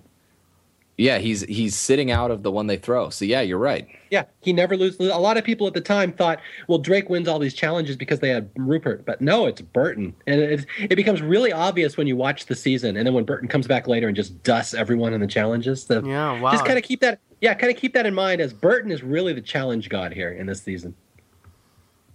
Yeah, well, Drake wins again. I mean, this is the third in a row. Drake. I mean, Morgan, poor Morgan, and the immunity challenge, like you said, the cannon challenge, they were pretty close. The reward challenge, they were not close. This challenge, they were fairly close, but I mean, Drake still did beat them by quite a bit. So Morgan is is 0 for three, looking pretty damn inept and uh, they're going to tribal council, and I have a good feeling about Ryan Shoulders. yes. Well, yeah, I, I, hardly have any notes for this episode. I just wrote Osten wants to quit. Osten is a puss. Lil says no. Osten's just being just being weak. We don't want to keep Osten, but then they keep Osten anyway and get rid of the limp noodle. And that's really the whole half of the whole rest of this episode. I mean, th- this is without getting into too much. I mean, this is Savage's gamble and and this is you know where the whole season is is fixed upon is now we have 26 seasons of survivor. We see things under our belt. Osten has now basically said several times i would like to quit. I would like to leave the game. I don't want to be here anymore. Please vote me out. I, I, I want to quit. And Savage looks at that and says, you know, yeah, it sucks that someone doesn't want to be here, but the problem is, is that Osten is the biggest and strongest, you know, member on this tribe, and you're looking at the other tribe that's got Burton and Rupert and stuff like that. It's hard to just vote that guy out, right? And you know, Savage has got an alliance with him, and so Savage is basically saying, "I need Osten to stay in this game." So Savage basically takes a gamble. He's like, "Do I vote out the problem?" or do I try to rally the problem? And you see Savage, you know, in, in, in not just this episode, but in the next couple episodes, try to pep talk Osten on the way. Like, dude, we can do this. You can do this. You're the man. You can do this. And that was his gamble. Basically, I am going to convince Osten that he really wants to be here. And the problem is, is that it ultimately doesn't pay off.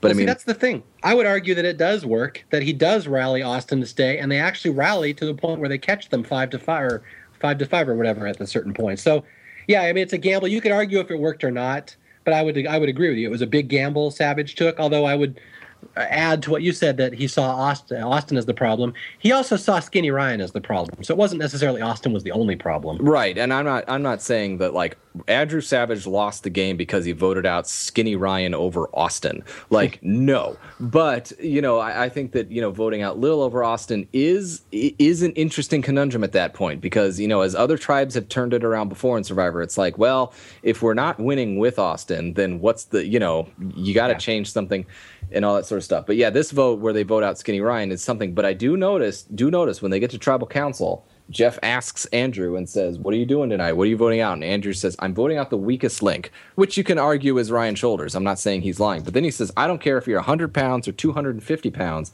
If you don't want to be here, you got to go." and well, he votes out, and he votes out Ryan Shoulders, who wants to be here. But wait a minute. That's remember in episode one, Andrew said uh, Ryan Shoulders gave up. He didn't give 100%. Everyone else. So he, I think he believes that Ryan Shoulders was also kind of giving up because he was never giving his full effort. That in defense of Savage a little bit. I can see that. That I, yeah. I actually can see that. And it, the problem is, is that like I'm looking at it basically saying like he's like the weakest link's got to go, and it's like the weakest link is Osten, honestly. Yeah. and, and and and and and it's it's again Savage's gamble. And you know, if I were out there and in Savage's position, I think that a bunch of the times, you know, six seven times out of ten, I would probably take that gamble as well. I don't. I'm sitting here saying you know he absolutely made the wrong call and what the fuck was he thinking, but that was his thinking, and it was like, boy, that didn't pay off, buddy. I think he should have based his vote on who was not fully clothed. that's the thing. Like, um, we never see. There's no evidence that Ryan Shoulders gives up or doesn't give us. Well, all we see is confessionals from Ryan saying how much he loves this, how much how hard he's trying, how much he loves to be here. But that's clearly not the way that Savage saw him. So it's an interesting little thing where we're being told one way of the story that doesn't really match what you see. So it's like like you see Savage just absolutely wants nothing to do with Ryan Shoulders because he's weak and he, he's giving up, but that's not what we see in the confessional. So it's just one of those little editor farts where it's not quite the story that what we see isn't what what was going on. Sure, sure. sure yes, Ryan Shoulders was not long for this game, you know, especially on that tribe with Savage and Rhino and Osten and Tijuana being a uh, a force. I mean, that is that is as that is as boy boys boys and girls club as you can get. You know, the the popular, uh, better looking Adonis types, and you know, poor Ryan Shoulders, you're done. And then Lil, of course, at Tribal Council says, "There's one thing that's holding us back. Why we're not winning?" And Jeff's like, "What's that?" And Lil's like, "We need to fish a little more." so Lil, of course, has her finger on the pulse of how Survivor works. He's official little. Even and, Jeff gives it to her. That's it. yes. And and fishing Lil will go. Yes. Yeah, that's going to turn out great episode. for her. All right, done with episode two. Ryan Shoulders, a a interesting little footnote in Survivor history, and we're moving on to the famous Lil episode. And one thing that I like to say is like I was rewatching this season this this last week and just kind of catching up. And through the first two episodes, I'm like, you know, there was some good moments with characters.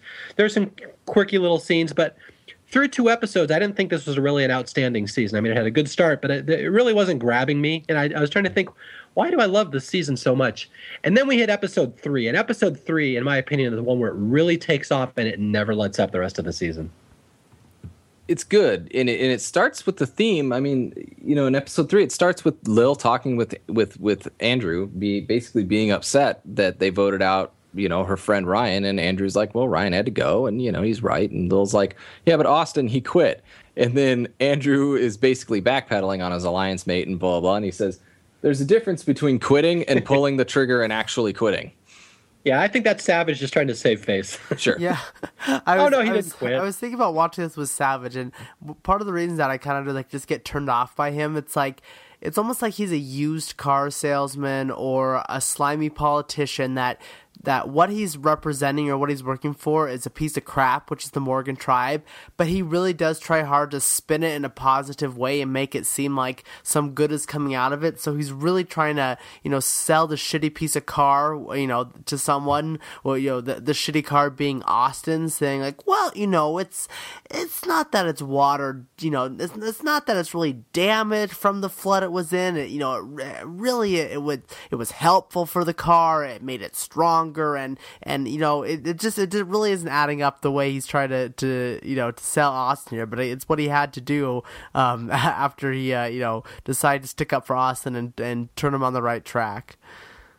See, right there, that's the fundamental difference in why we disagree about Savage. I don't believe he's selling anything. I think he truly believes this. He believes in all his heart that this tribe can win. Well, that makes him so, more annoying to me. So. Well, I know, yeah, but that that yeah, I finally put the finger on the fundamental difference. That I really do believe that he thinks they will win and they have the best tribe and that he can rally them. Well, and that it, has got to be tough for him as well because before he was anointed leader and whatnot. I mean, Osten, as you can see, Osten seems like you know a, a pretty nice dude, and you know he's I, I, felt like you know again he's running around on on the beach on day one, and I mean he got in that village, and yeah, he didn't have the smartest uh, plan of attack, but you know you can see his you know his incredible personality come through, and it's like once they got on the island and they lost that first challenge, it was all downhill for for Osten. Then he was done. He was checked out, and he wanted to quit. And then it's a matter of just getting him unchecked out.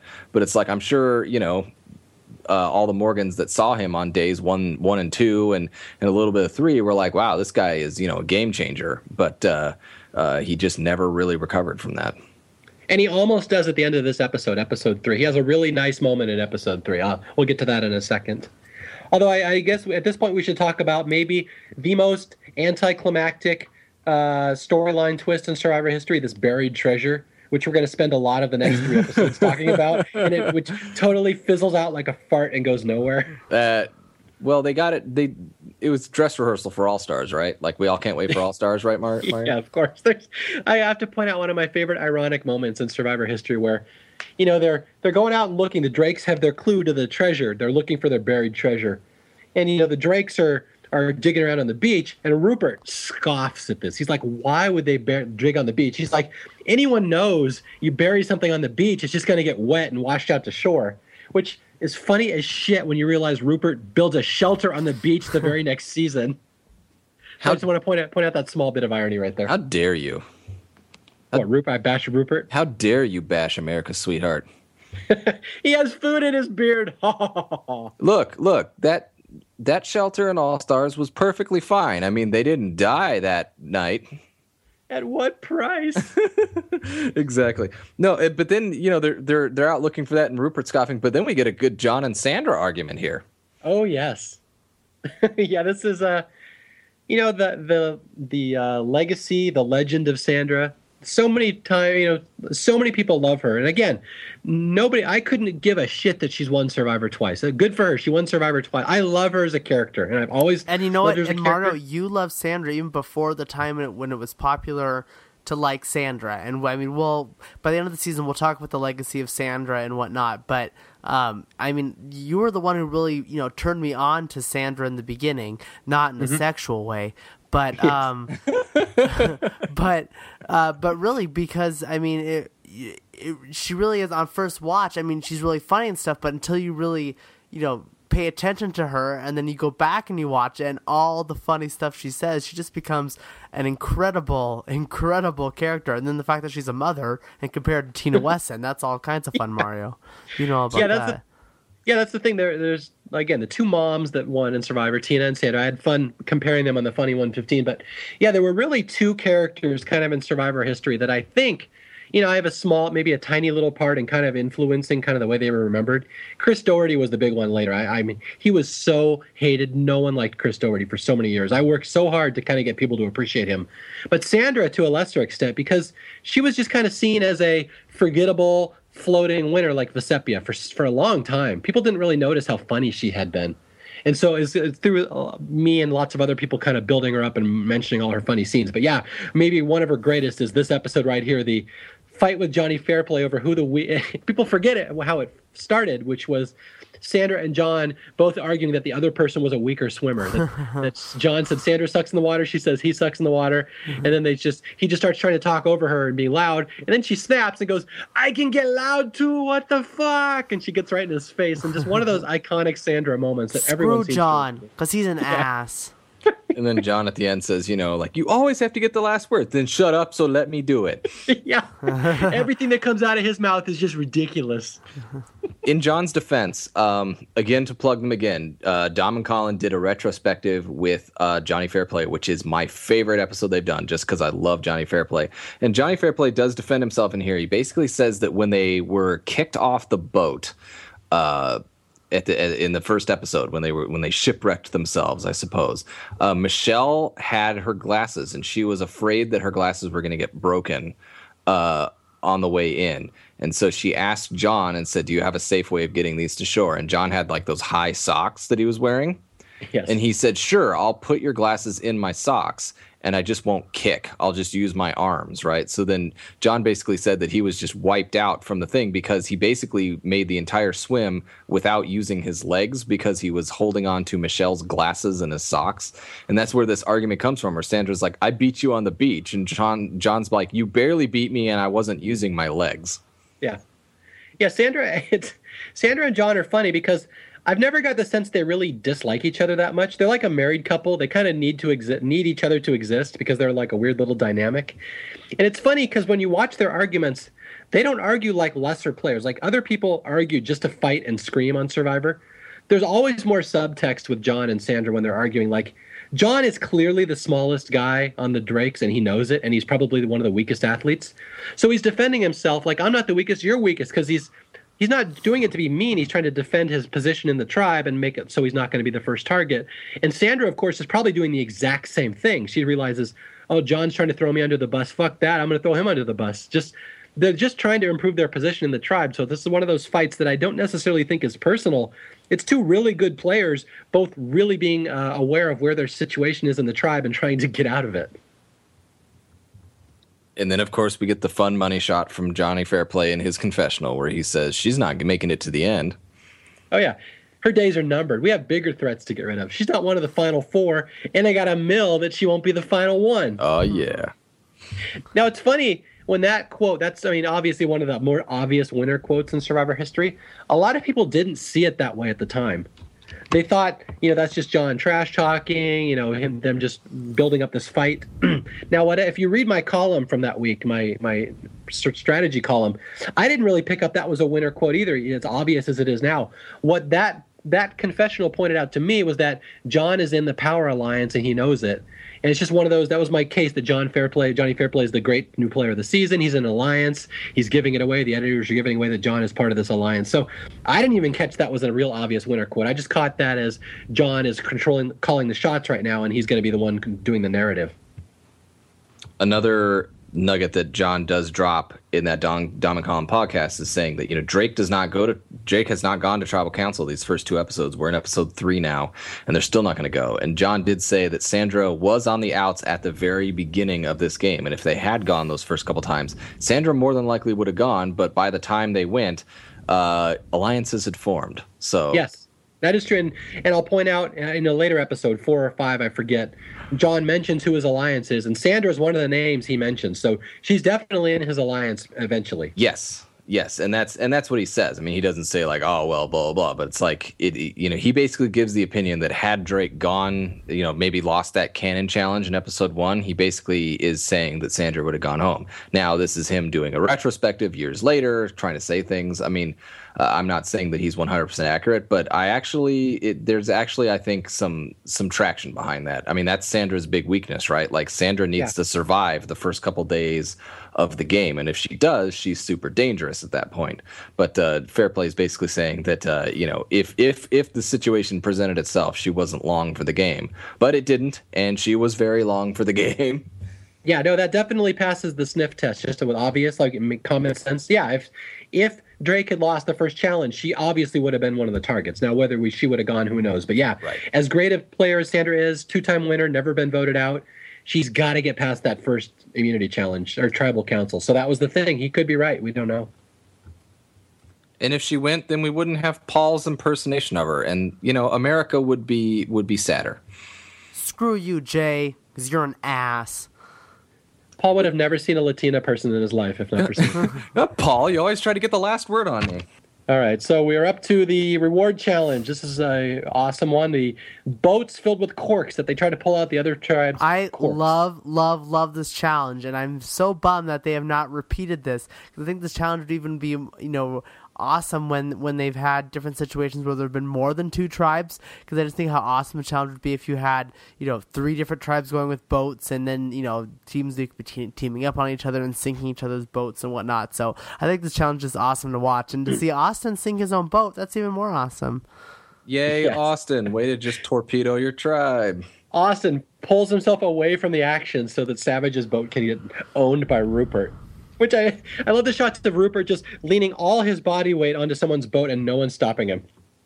Like, yeah. don't you think that would be a good time to try to knock that off? They they they get to own Savage's boat. Osten pulls away, and then Osten gets the idea to put his weight in, but he does it while he's standing up on the edge of his boat, causing his boat to basically capsize under his own weight. If only they'd done a little more fishing. If only they had done a little more fishing. yeah, so Drake has just won their fourth challenge in a row, almost all of them, like obvious wins, not even close. And this is where, you know, the Morgans are just crushed. Their confidence is low. And Savage, of course, mentions again, he's doing everything he can to keep their spirits up. Like they can't give up. They have to hang in there. Again, so you can see that two different ways. I I see it as him being very sincere, whatever. Anyway, so that's it for Morgan. They're no, having I'm, a hard time. I'm not going to go on this, but what's funny is that the reward for this challenge was this is the blankets and pillows challenge. And what's funny is is that Savage has been consistent in night one tribal council. You know, they're basically like, "What's the problem? Food, water," and Savage is like lack of sleep. You know, and Savage has been on lack of sleep. Everyone else, like Phil's like, or Phil, Lil is like fishing, you know, and, and other people have been like water or tribe unity or stuff like that. Savage has been very consistent, and so the the poor pillows and mattresses was too much for him. And then afterwards, he's just like, all we complain about is the sleeping, and it's like, well, that's mainly what we hear out of you. but but yes, I I can totally concede. Like like sleep deprivation would suck. So we'll just move on. And then this is where we go back to camp, and Lil loses the fishing hook. which is I, I, I, forgot about the scene. I forgot some of the little touches, like the fact that they play the Jaws music yeah. before she loses her hook.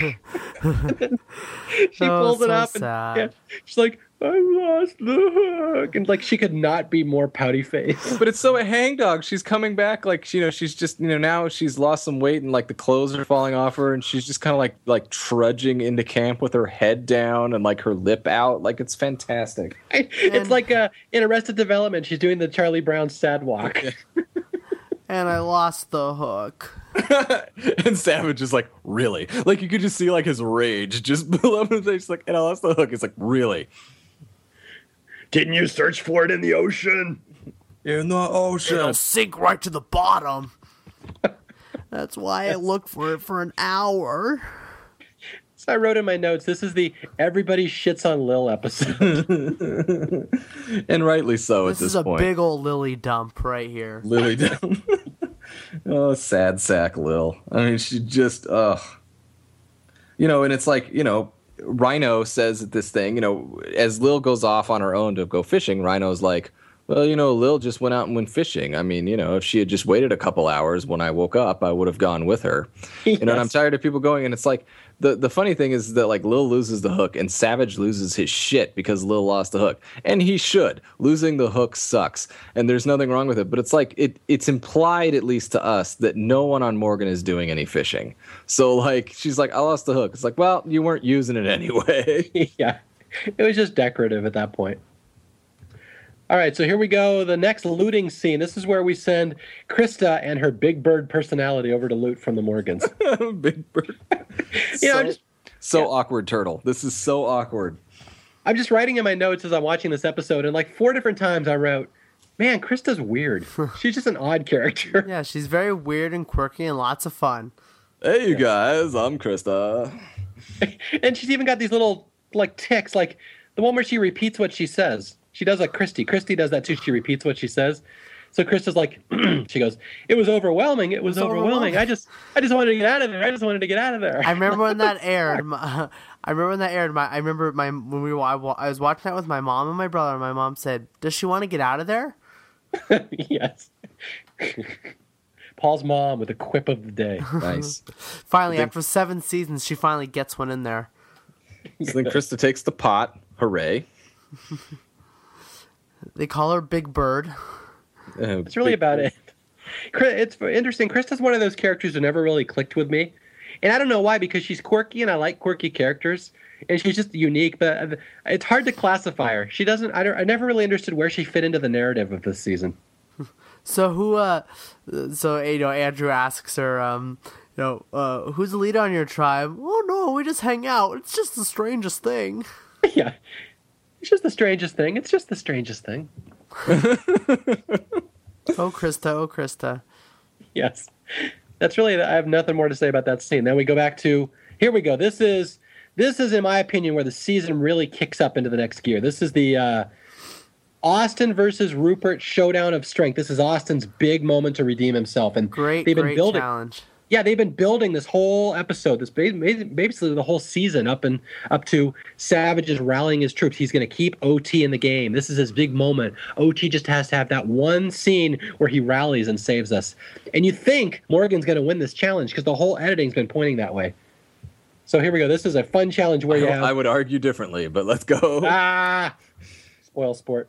All right, so here we go. This is where uh, Michelle and Darrah are dangling in the air. You have their lightest person out there and the whole tribe has to hang them, has to hold them up in the air as long as they can. And Osten and Rupert are anchoring the, the rope at the very end.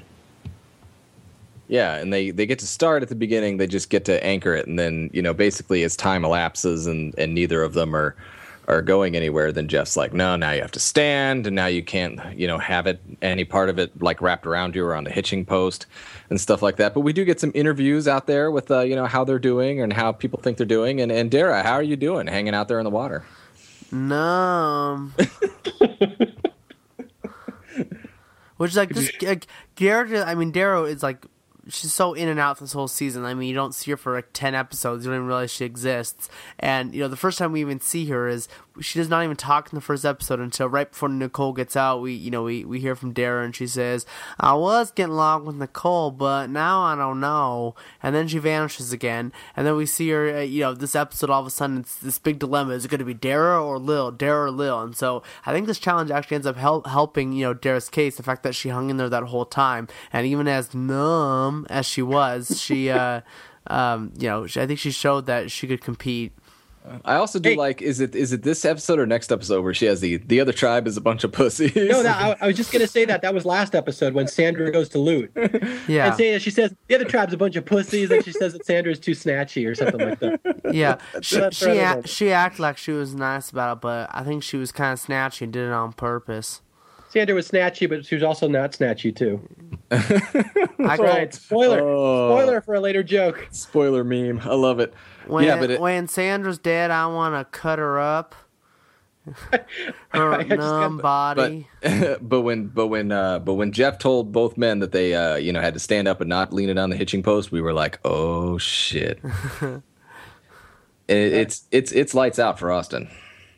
I gotta say there. Uh, when Jay was advertising this that we were doing a Pearl Islands podcast the other day, he's, he wrote on there, "Come listen to the historians. We talk about Pearl Islands, and we're gonna get numb. Watch Darrah get numb." And I got to say, this was in the group previously on Survivor on Facebook, and Darrah randomly pops up in the group and wrote "numb." just, just a randomly funny little joke. She doesn't really under get the numb joke. All right, enough about that. So yeah, this is the big moment, and I got to point out. My wife pointed this out when we were watching the episode. You know, they're they're standing there in strength order, weakest to strongest, with the strong guys in the back. And my wife pointed out, why is Jon in front of Sandra? yeah, see, the argument was settled right there. Sandra won. And then I like what Jeff says, like, Sandra, you got five more minutes in you. Six if I have to. That's great. It's good. Regardless. It's good. Uh-huh. It's good. But we finally get to the end, and, and Osten can't beat Rupert, and down goes Drake. But you got, I got to point out in this challenge, like this is one where the dramatic music is swelling. This is one of those endurance challenges, like a final two and ch- final three challenge, where it's basically just standing there until one of them gives up. And Probst is milking it, and the music swelling. And Probst is like, "One of you will give up. One of you will give up." And it's just, it's a really cool challenge for early in the season. I really love this one. It's really edited well, I think. Mm-hmm. I agree. And then that's it. Yeah, Drake wins, and poor Osten. OT just couldn't do it. This was his big moment to save his tribe, and he couldn't do it. He just couldn't beat the pirate. Couldn't do it. And then you know now now we have to go to the extremely anticlimactic tribal council.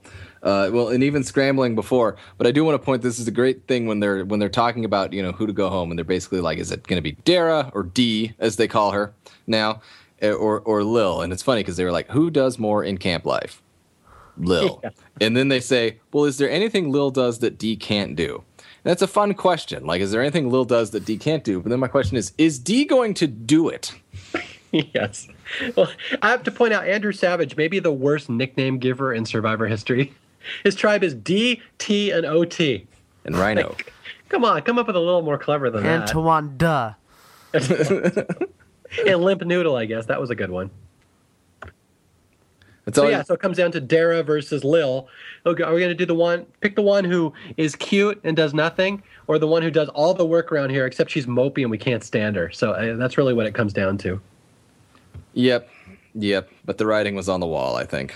Well, there's a really harsh scene in there where they're like, "Who's more intelligent?" And Savage is like, "I haven't seen any intelligence from Darrah."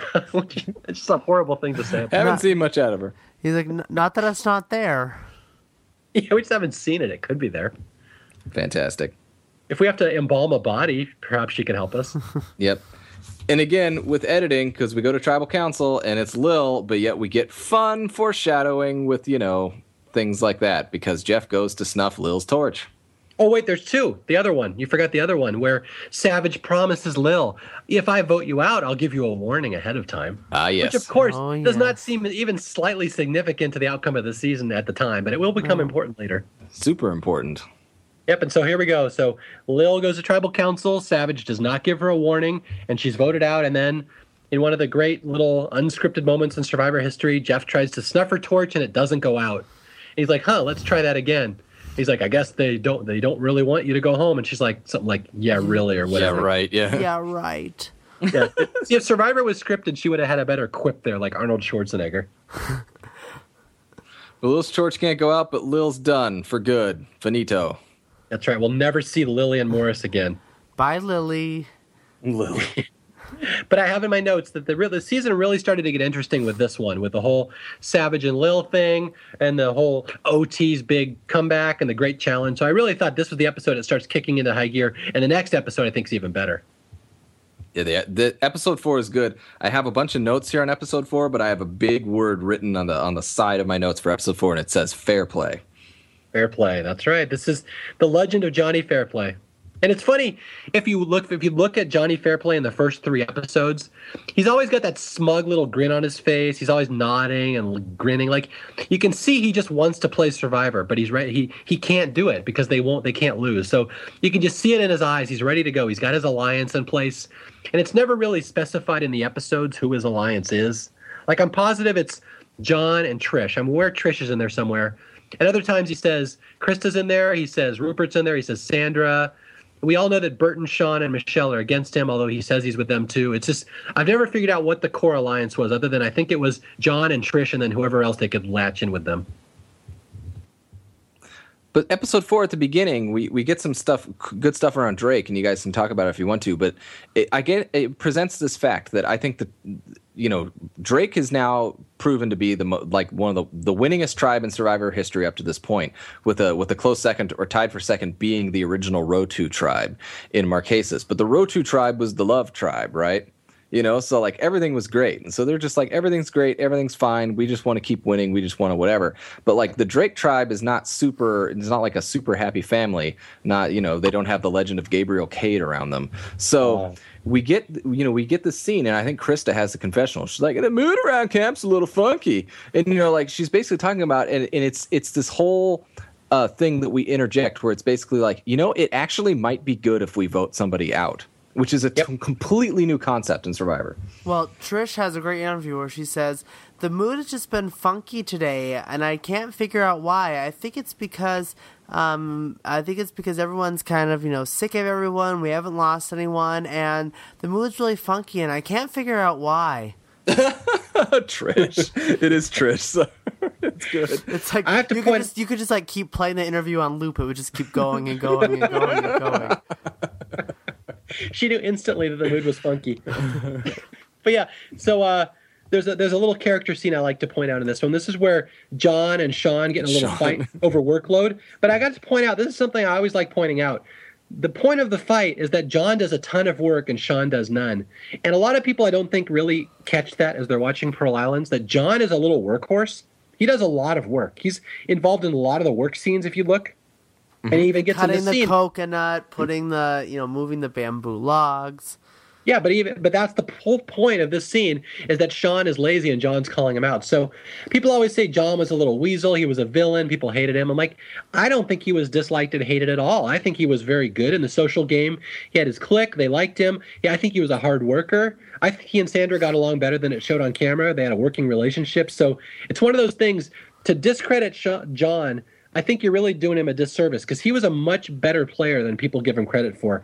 And the fact is that he was a hard worker too, which is something that I don't know if Rob Cesternino could have even said. That I think Jon just gets underrated a lot. Now, now, Rob Cesternino was Rob didn't do ju- shit, and we well, know he, that. He was. I asked Alicia.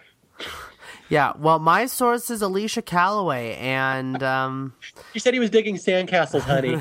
he, he I was just gonna say he he was junior Preview. deputy, junior deputy firewood, firewood bitch. bitch. Yeah. Um. Yeah. I mean, I think that that's a that's an apt point. I think that Johnny Fairplay uh, was very well liked by his tribe. And a lot of people, you know, just think of Johnny Fairplay as the most notorious survivor villain there is. And yes, he was, but he was also very well liked, which makes him one of the best players to ever play this game. Absolutely. I think he, I've always said this, I think he came closer to winning than Rob Cesternino did. That's I think it was argument. awfully close. I think it was awfully close because there was a better chance someone would take him to the final two just by thinking that he was disliked, and I don't think Rob was going to get taken to the final two. Yeah, I, I when I said that's an argument, I, I think that's an argument in the favor of fair play. Yep. And of course, we can segue from that right into one of my favorite scenes of Pearl Islands. This is the famous Burton pointing at Rupert's ass scene. I've had so much fun with that scene over the years. Gee, Mario, did that make the funny 115? Oh yes, that was what? a running joke. It did. Yes, just randomly having Burton pointing to things and laughing. But it all starts with with Burton saying "Say no to crack," and then pointing to Rupert's ass from two feet away and doing the Burton laugh, which is kill you. Yeah, I'll kill you. I turn around and Burton's pointing at my ass and being an idiot. And so yeah, there's a we see the division between the tribe where basically you have five people versus the cool kids who are Rupert, uh, or not, are Burton, Shawn, and Michelle, kind of the three cool popular kids who have what is this? The Reynolds School of Alliance building form the alliance of three on a tribe of eight and expect it's going to take it over. The, the Reynolds Matt Quinlan School of, of Addition. Yeah, but this is the the Burton pointing at Rupert's ass scene, which is it always makes me laugh it is good and and poor and you know Bert Burton's gonna gonna have a fall here, but you know Burton and Shawn kind of on the outs here. You know, not not not really clicking with everyone else, but uh, you know it's they're they're making fun of Rupert. So the scene does twofold. One, it, it kind of builds up the legend of Rupert, kind of tears down Burton and Shawn a little bit, but also you know shows that Rupert's dress is falling apart, which is a good segue to the next scene. exactly. By the way, people people always wonder, like I said, an alliance of three on a on a tribe of eight. Like, what were Shawn and Burton and Michelle thinking? But if you pay attention to the episode, they thought they had fair play as their fourth. Yeah. And again, it's fair play putting himself right in that Rob Cesternino spot where you're the swing between two groups. So and and they, they both really... obviously. I mean, they they thought that they had you know some working relationship with Rupert. Otherwise, you yeah. know, I mean, we, will talk about that when when that scene when Burton confides in Rupert about where he wants to go with it. So I think they were very confident in thinking that Sandra, Trish, and Christa were the three outsiders. Yes, so exactly. It wasn't just three against five. They really thought that they had the majority. Mm-hmm. But, All right, uh, so we go with the dress. That's right. Or is that after the challenge? I think that's after the immunity challenge. It does, yeah. I think it's a little afterwards, but we have to get to uh, the immunity challenge, which is one of the coolest reward challenges ever. A reward. Sorry, Sorry I'm getting my challenges mixed up. Yes, reward challenge. Reward challenge for a sewing machine and fabric. That's fantastic. That's right. A sewing machine, and Osten almost drowns over a sewing machine. So well done. Well, it's not just Osten. Like Morgan, this is this is probably I think this is one of the worst performances in a challenge ever by a tribe. Even without the limp noodle even without the limp noodle. And what's what's ironic is that you know tr- apparently Trish takes forever to find that one piece in the sand. So in theory, like Morgan still like they don't almost win, but Morgan is at least within shouting distance only because of Trish Trish's ineptness. But like more, this is just inept on so I many just, levels. I just like laugh to give that scene when like I think Darrah's ready to run out, and then Tijuana just runs out into the water without a mask and just almost drowns. yes. Yeah, it's fantastic because like they start out and everything's fine because basically the challenge is is that you know a puzzle challenge. Got to get puzzle pieces, put a puzzle together. But eight pieces are buried in the sand on the shore. Eight pieces are under the under the water, and then basically you just got to go in any order, and you can go in any order and get the pieces. But as you see, both tribes kind of are going to adopt the strategy of one in the water, the next one in the sand, one in the water, the next one in the sand. So you know they're they're going, and then it gets to the point where Darrah is ready to go, and there's one mask per tribe, which is why they kind of do this alternating order because basically the one person that's going to go in the water gets the mask and they get ready, and then they go, and then as you know they come back, the next person's in the sand so they could pass off the mask and stuff like that. Well, Darrah's got the mask, and Darrah is ready to go out for Morgan, and when the tribe member comes in, Tijuana just runs past her and runs into the water with no mask or anything, and then you know she has super trouble getting her piece in there because she doesn't have a mask. What the fuck? So what? They have to get eight puzzle pieces, and once again, Drake wins by fifty-five pieces. Yeah, exactly. because pile onto the fact that Tijuana completely wastes time with with with that gaff is that they send Osten out to the water, and he can't swim. Yes, poor Osten. yes, Osten. Nearly the first person to nearly drown in a survivor challenge. So then Jeff's like, "Hold on, buddy, you'll be fine. Hold that rope." And you see Osten there, and then like Savage and Ryno have to go in the water and get him and bring him out, all while Trish is still trying to find this one piece. Can you imagine if like a pelican had come down and landed right near him in the water? like his heart would have exploded. It's like, a, holy shit! Or even just a little bug. yes. A little bug. Or a hermit crab, anything they put the pieces together, and Rupert's going, perfect, perfect. I get a skirt. Ah. So then Drake wins reward by 55 pieces, as Mario said. They win the sewing machine. They win their final piece of the treasure chest. yes. They go and they dig up the treasure chest, and it's all moldy, and it's again one ghetto of the Christmas. most anticlimactic. Yeah, the ghetto Christmas, and the only thing in there is like a, a stench worse, a stench so awful it smelled like death, according to Sandra. a stench that was so bad, smelled like death. Well, it's it's funny to hear everyone go with this, and you know they have the whole like this is the devil's fork. They find they have to literally dig up the treasure. They dig it up, and you know they they get there and in the in there appears to be like a blanket of some sort which has been you know washed over and kind of moldy smelling a, a, a, mosquito net which is the same thing and a hammock which is the same thing. But there is some booze in there which they enjoy and then there is some uh, sealed off little chocolates, which they all enjoy. And, you know, you see the scene where, like, you know, you see Shawn, I think, narrating, basically saying, "Thank God the chocolates were in there, or else we would have torn our heads off." But you see in there the next confessional, I believe, is is Burton, who's basically being like, you know, everyone was so disappointed. I'm sitting here going like, "Hey guys, we got something, and something is better than nothing," kind of deal. And then the next confessional is Johnny Fairplay is like, the the bug net smelled like crap, crap. the mosquito smelled like crap, everything was crap. It's like, oh, the dichotomy yeah, so that was it. They get the chocolate. That's really about it. It's a something that had been built up for four full episodes, yeah. and it just completely fizzles out. it's never mentioned again. it's just this, just the poor producers. Just as much as the village scene worked out for them, the treasure chest scene did, did not. not work out for them. it's sad that it didn't work out. It's such a perfect season, and then you're like, well, what about that treasure chest deal? Oh yeah, the uh, treasure chest. yeah. Okay. So we get back to camp, and this is where Rupert sews and makes himself another skirt, and Shawn walks up and says, "Sexy, sexy." And it's funny. This is something I like. The major storyline of Drake is that Shawn and Burton are bullies and they pick on Rupert. But what's funny is if you read all their post game interviews after the season, all the Drakes kind of came out against that storyline. They're like, like Shawn and Burton would be like, Rupert was the bully. He was the one who was mean to everybody. So like that, what you saw on TV was not even close to the way it went down on the island. So I always, I always think of that when I watch Pearl Islands. That all the interviews after the season said Rupert was nothing like we saw on TV. He wasn't bullied. He was he was the mean one to people. He did put in an order for a hem, though. Did Rupert ever get around to that? I'm not sure. We'll have, to get Shawn on here. We'll have to interview, see if he got the hem. Uh, what a nice reward, though, that they could, you know, because they they did go out there with just the clothes on their backs, and uh, they got to actually just, you know, make some new clothes if you have the skill. I mean, again, it's not them giving them something. It's the, they had gave them the sewing machine and fabric, but it's like you still have to sew the damn clothes. Naturally, Rupert has sewing skills because why wouldn't he? Of course. what you make? I sewed. I sewed for the Drake. I sewed for. What are you making there? New dress. All right. So uh, then we have Trish, I think, going to loot the Morgans nothing a lot. There's nothing much in that scene. And then Savage and Ryno go fishing, get stuck in the jungle. That's about ten minutes of wasted time. Nothing really happens there. But we are about to have. Oh, sorry. It just show, it just shows Morgan's ineptness, and it's not a savage knock or anything like. That. It's just the fact that like they just can't do anything.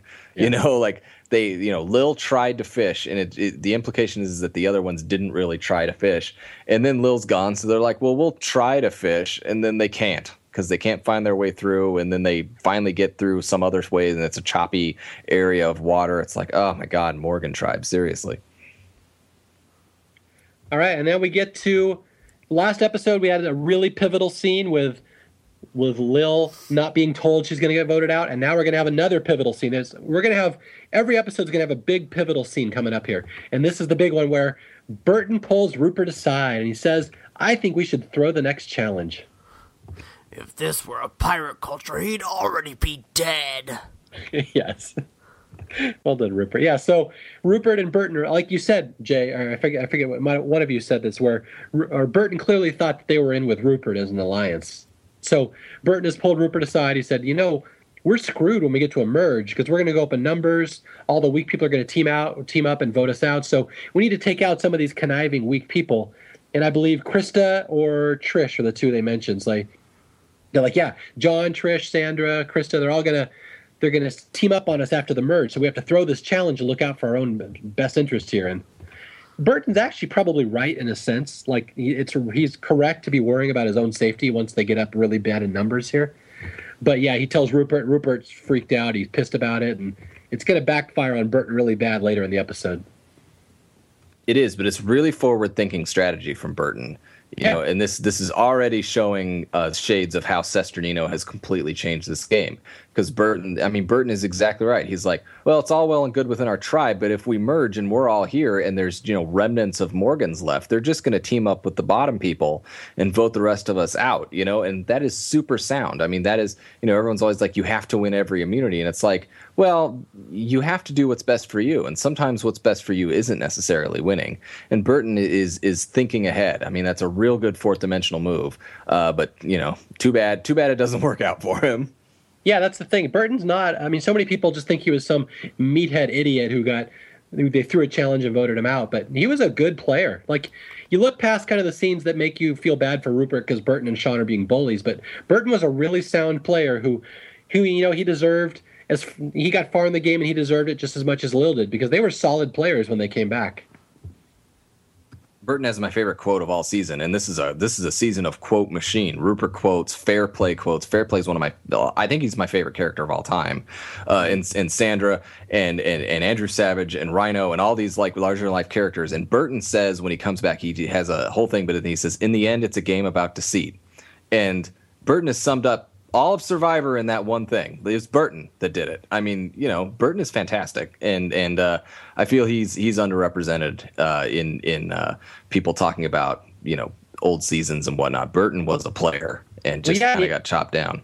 Yeah, and go back even factor in this cha- how good he is in challenges. He may be, if you look at it, he may be the best challenge competitor in Survivor history. I can't back that up. I don't know all the numbers, but he is ridiculously. He's Gabriel level good in challenges. So yeah, he's got to be in the discussion of some of these underrated players in Survivor history. I gotta say. Hey, hey, Paul. Hey, Paul.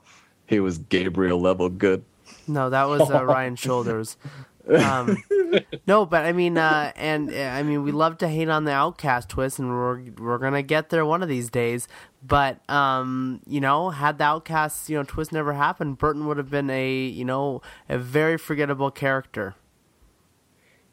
And I will clarify what Paul says. We do not love to hate on the Outcast twist. I love the Outcast twist with all of my heart. I know crickets. Yeah. Agree. No, right. I, I, agree. I agree. I, I love the Outcast is is is deliciously unfair. It's fantastic. It's it's so perfect for the season, and it just works out perfectly. Yes. But all right. Uh, so here we we got this challenge. We got the immunity challenge, including the return of. Uh, who knows what I'm about to say? The modified attack zone. Attack zone is yeah. back. Is this the second attack zone challenge in Survivor history? I think it is. Yes. Yes, where it's chess, checkers, basically full contact checkers. But you notice attack you, know, zone. you notice the attack zone is like super wide in this one though. yeah, it's a little bigger. Uh, there's no yeah. there's no Ghandia barking though. aru, aru. Aru, yeah, we do have Tijuana throwing fair play though, so that's almost yeah, that's as good. good that is that is the there. There's two attack zone upsets. I feel. I feel everything pretty much goes as planned. But Tijuana takes out fair play, and then I think Darrah shoves Christa off. Yeah, Christa has been presented as you know, uh, you know, dude like in strength and stature, and, and will continue to do so. So so that has to count as an upset. But yeah, it's uh, you move you move on the board. You're basically trying to get to a single piece on the uh, opponent's side, get into their boat, and uh, uh you know, if, if two paths intersect, there's basically a showdown. But Drake is purposely throwing this challenge.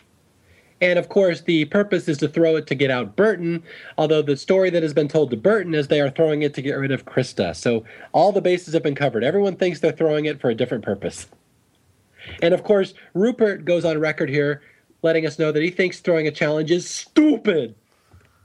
But if if they want to throw it, I'll let them. So, you know, Rupert's whole thing with it is is uh, is is sitting out. Yes. And so yeah, that's it. So basically, Drake throws the challenge. You can see it blatantly, like right at the end when I think uh, who's who's the last uh, uh, Morgan left? Is it Darrah or is it Tijuana? Darrah walks into the the finish yeah, line. Darrah yeah, walks. She's on the one side, and then Jon's still out there, and Michelle's still out there, and like basically they have a chance to block Darrah but you see Jon move Michelle away, like purposely on the other side of the board. Like it couldn't be any clearer that he's basically opening the path for yep. for Morgan to win. Yep, and it's a big moment. Morgan, through the exemplary leadership of Andrew Savage, the greatest leader in Survivor history, has just won their first challenge, and it's a big moment. And they're all fist pumping, so it's a big moment for them. Yep, you hold on to that. But we have we have an extra thing with this win. We have yeah the the basically the producers are going to make up a twist and pull it out of their ass right on the fly, which is, oh, we're going to have one of the members of Drake come and live with you. which I, there's no way they planned that ahead of time. They had to just they knew they were going to throw a challenge, and I I think they were kind of throwing that in there to save whichever strong member of Drake was going to get voted out. That they thought it might be Rupert. I always wondered if they threw that twist in there just to save Rupert. It could be. I mean, it could be, and it also could be just a. Uh, I mean, Morgan was just on life support. They were just so bad. And Johnny Fairplay in that retrospective with Dom and Colin again slams Morgan. And I'm jumping ahead slightly, but I mean, he's just basically like they didn't even know which coconuts to eat. I mean, they just they just didn't know, you know. And I mean, they had a Hawaiian sling when Rupert gets over there, and they didn't know how to use it. I mean, Morgan was just inept. I mean, I think they literally thought that Morgan was going to die. Yeah. Well, you know, the best thing that Morgan ever did was getting a hold of old Rupert. That's true. so yes, Rupert has to go with Morgan, and so he skips tribal council. So it's really a, a see him right until next episode. Yeah. Yeah. We, and he has a he has a big frowny face when he's going over to Morgan. It's it's another one of those Rupert has a sad moments. Oh. I got taken from to Drake. When we saw Rupert go on Morgan's boat, we were like, "Oh shit!" Where's the boat going, Rupert? In the ocean. This is so good. But yeah, we, we get scrambling before tribal council and, and just fair play comes out. This is fantastic. Yeah, and again, he's right in the middle. It's a classic Rob Cesternino move where the vote could go either way. It's three versus three. You got one guy in the middle. Everybody thinks he's their best friend and he's with them, and he could go either way and swing the uh, the episode any way he wants. To the point that Christa knows she's probably not going home. She knows it's going to be Burton, but even she says right before tribal council she's nervous. Like she knows Jon's in the middle. Jon can control this game, and she's not 100 percent sure it's not going to be her tonight. And John has the great confessional. Do you do you know it, Paul? It's it's it's the Puppet Master one. That's a fantastic one. Hmm, I don't know that I. I mean, once I hear it, I'll know. But I don't know if I have that one. Memorized. Let me see. If, let me see if I can dredge it up here. It's uh, you know, where he's like, "I'm having the time of my life" or something like that. He's like, "I'm I'm out in the middle of paradise and uh, I'm a freaking puppet master." Yeah. I have alliances it. with everyone. Yeah. Oh. I'm in a paradise and I'm a freaking puppet master. Oh, Johnny Fairplay, just killing the game. Gotta and love at it. The end, at the end, he's gonna have an orgy with all the girls that are left. Oh yeah. and the, I should point out that they had the alcohol that they won in the treasure chest, and so Jon is loaded when he goes to tribal council. That's great because yeah, yeah, he's like, "How you doing, Jon?" He's like, "Good, happy tribe, happy tribe." You loaded? yeah. well, this is kind of a notorious moment that to this day Jeff Probst hates Johnny Fairplay like in real life. And it's always people have always said it started with that first tribal council that he was so pissed that someone would dare show up drunk to tribal council. He just couldn't understand it. So they really do not like each other. Well, well he was just he was just gonna you know vote on the way the stars told him to vote. and then Jeff just looks at him. You can see, just see like Jeff's ire, like, like coming out. it sounds like how I talk to like if you're talking to like a you know like a, a third grader who just made a poor choice, and you're like, is that a respectful way to treat your fellow tribe members? what I love though is that Jon's response. He's just like, maybe, maybe. I guess we'll see tonight. that was funny. Yeah, Jeff so hates fair play. I always, if we ever get Thunder Dan or Fair Play on this show, I want to ask them how long did Jeff scream at you, fair play, when he turned off the cameras after that scene?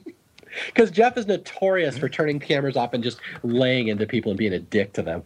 Yeah, but the problem is that it's fair play. You know, he didn't give two shits. He's like, this is exactly what I want to do. Oh yeah, I gotta say, this is the first. I mean, we've seen it before the the F and the Y where fair play holds out the fingers, and it, you know he says it's it's Johnny Fairplay F and Y. I'm Fairplay. I'm in the middle. Now, I had a theory about that for years. I mean, this is since 2003 that that F and the Y really stood for fuck you. That that's just but he's using the fair play character as a way to tell everyone fuck you and get away with it on camera. I mean, does, doesn't that mm, make sense? That, that, that would sense. totally be. Yeah, I for years I thought that was true. I'm like, that's got to be. That's why he does the FY. It makes sense. And I asked Thunder Dan about this recently because he's always my go-to guy for fair play trivia. I'm like, I have a theory that the F and the Y stands for fuck you. I'm like, that's got to be true. Tell me that's true. And I knew it was true. And Thunder Dan's like, no, it just stands for fair play, exactly like you said. I'm like, no, you ruined my theory. That kid. So I choose to disbelieve the actual story and go with my story instead that he's saying fuck you to everyone because I think that's better. And so let it be done, folks. Yes, just go with my version. All right, and this is we come to the uh, the yeah this yeah I got I've ordered my notes here that one of the things I love about fair play again so many people just don't like him or got tired of him, but in Pearl Islands, he's just a gold character. I love all the times when he's going up to cast a vote, his little strut, how happy he is to vote somebody out. Like, I've never seen someone who's happier to play Survivor. Like, yeah, Ryan Shoulders was a super fan. Yeah, Cochran was a super fan, but look at the joy on Jon Johnny Fairplay's face when he's walking up to cast his vote. How happy and excited he is that he gets to use his little pro wrestling catchphrase he's saved up. He gets to ruin someone's dream. I mean, it's just it's it's just pure joy. I love watching him cast votes. It's so fun to watch. Yeah, it's like a Ric Flair strut to get up there and, and cast his votes. You're right though, and he, he even has that confessional before tribal where he's like, "I cannot wait." You know, like you could just tell he's just digging this. Yeah, I mean, he went into Survivor I don't even know if he was trying to win so much as he wants to be the villain. In fact, he said in, in some of his pregame interviews the only reason he did Survivor was because he wanted to rape reality TV.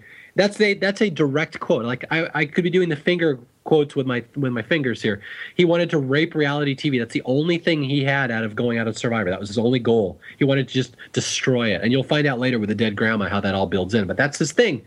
I've always argued. People say who's the biggest villain in Survivor history. I'm like, there's only one villain in Survivor history, Johnny Fairplay. He's the only person who went on there with the intention to destroy the show, to ruin every bit of integrity it had, and to make jackasses out of everybody. Like anybody else, all they did was try to win Survivor. That's like Russell Hantz, any of these guys. Oh, I'm just trying to win Survivor any way I know. Fairplay, I don't even know if he was trying to win. He just wanted to be notorious and be remembered for the guy who just wrecked reality TV. So that's the thing. There is no other villain in Survivor history. There's Johnny Fairplay, and I love him for it. I do love Fairplay too. Fairplay is a favorite of mine. I just think, you know, I we we watch Survivor for characters, and a lot of people watch Survivor for for strategy play. You know, for for good play, and you know, a lot of times one sort of excludes the other, but sometimes they come together. And I believe that Fairplay is one of the best to ever play the game, and he's one of the largest characters to ever play this game. Fairplay is the entire package.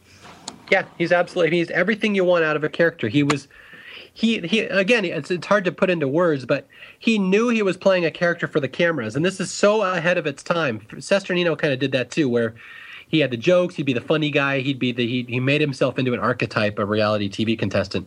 Fairplay went so far beyond that he made up a character with its own name johnny fairplay. Oh he's the he's the pro wrestling villain. Like i've heard that jon is really not even that much like that in real life when he's not playing this character. Like he was so far ahead of his time in how to market yourself for reality tv it's just astounding one thing he probably doesn't have is uh, is relatability, but other than that, it's it's good stuff. Yeah, probably not. So we uh we lose Burton in this episode forever. and a goodbye Burton. forever guy. But and I always have to remember I I, I forgot Screw Burton. This. Yeah, but uh Jon's vote for Burton. You remember how he writes it? No. Bert and Ernie. So oh, he yeah. cast a vote for Bert and Ernie. such a jackass thing for to, to do. I keep I keep I keep thinking of Christa's Bert B E R T. yes.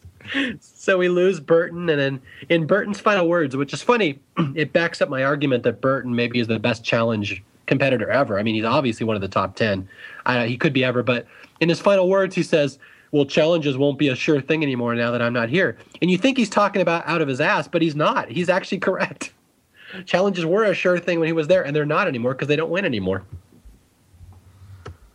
Well, doesn't he also say, you know, he's just like, I would have done the same thing if I were them? Like, yeah, they made a good move. That's what I would have done.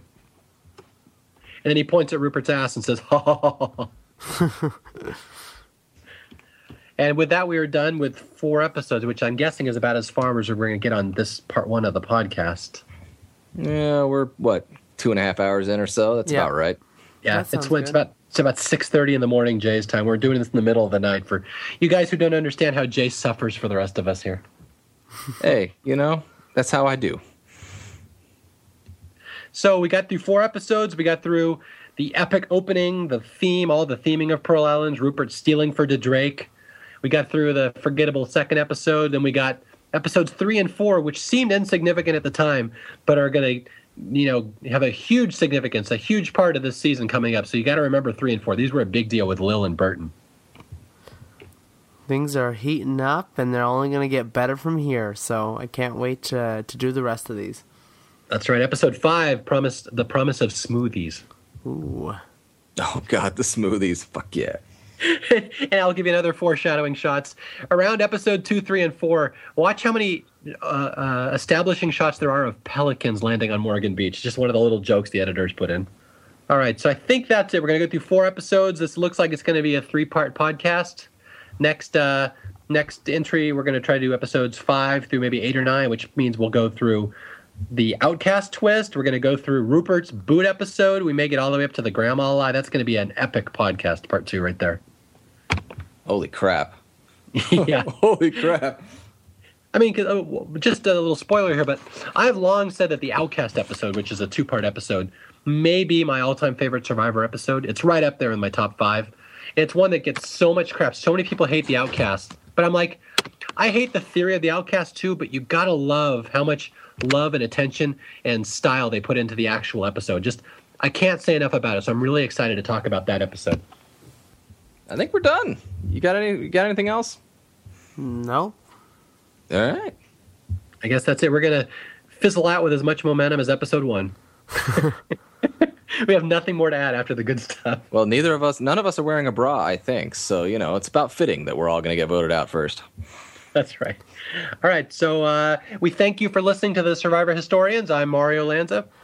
Uh, this is Paul. This is Paul. I just want out of here. I just want out of here. And this is Jay.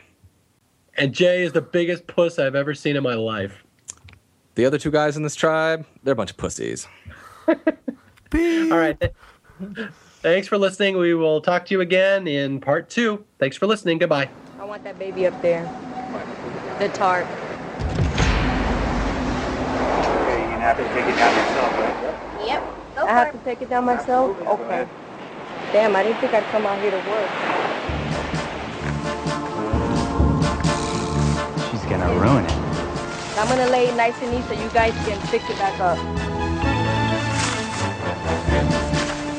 I'll be done in a minute and I'll be out of you guys' hair. In order for me to get the tarp, I had to destroy their whole shelter, which I started feeling bad until they started running their mouths. Can I use one of the knives? No. These are our knives? I go to grab a knife and the black girl's like, no, no, no, no, no. You're not gonna use our knife and you better not cut our rope. So I was like, okay, regardless, I'm taking the tarp down. Do what you gotta do. Not a problem. Don't wreck the shelter. Wreck yeah. No, no, no, hey, I gotta do what I gotta do, right? No, not necessarily. It's wrapped around. Look, there we go. It's not that bad. It's all good. But look, it's coming apart fairly easy. Sandra came over and she was just, I don't know, that whole drive is just, is a bunch I didn't do any unnecessary harm. You guys will have this stuff in no time, I'm sure. She acted like she was nice about taking the tarp, but I think she was a little bit too snatchy about it and tore it down kind of on purpose. You don't know how good you have it until you see others. Well, you guys sleep tight. Don't let the bed bugs bite. And uh, no hard feelings. And I'll see you guys tomorrow, okay? Take care. Bye-bye. She's such a bitch.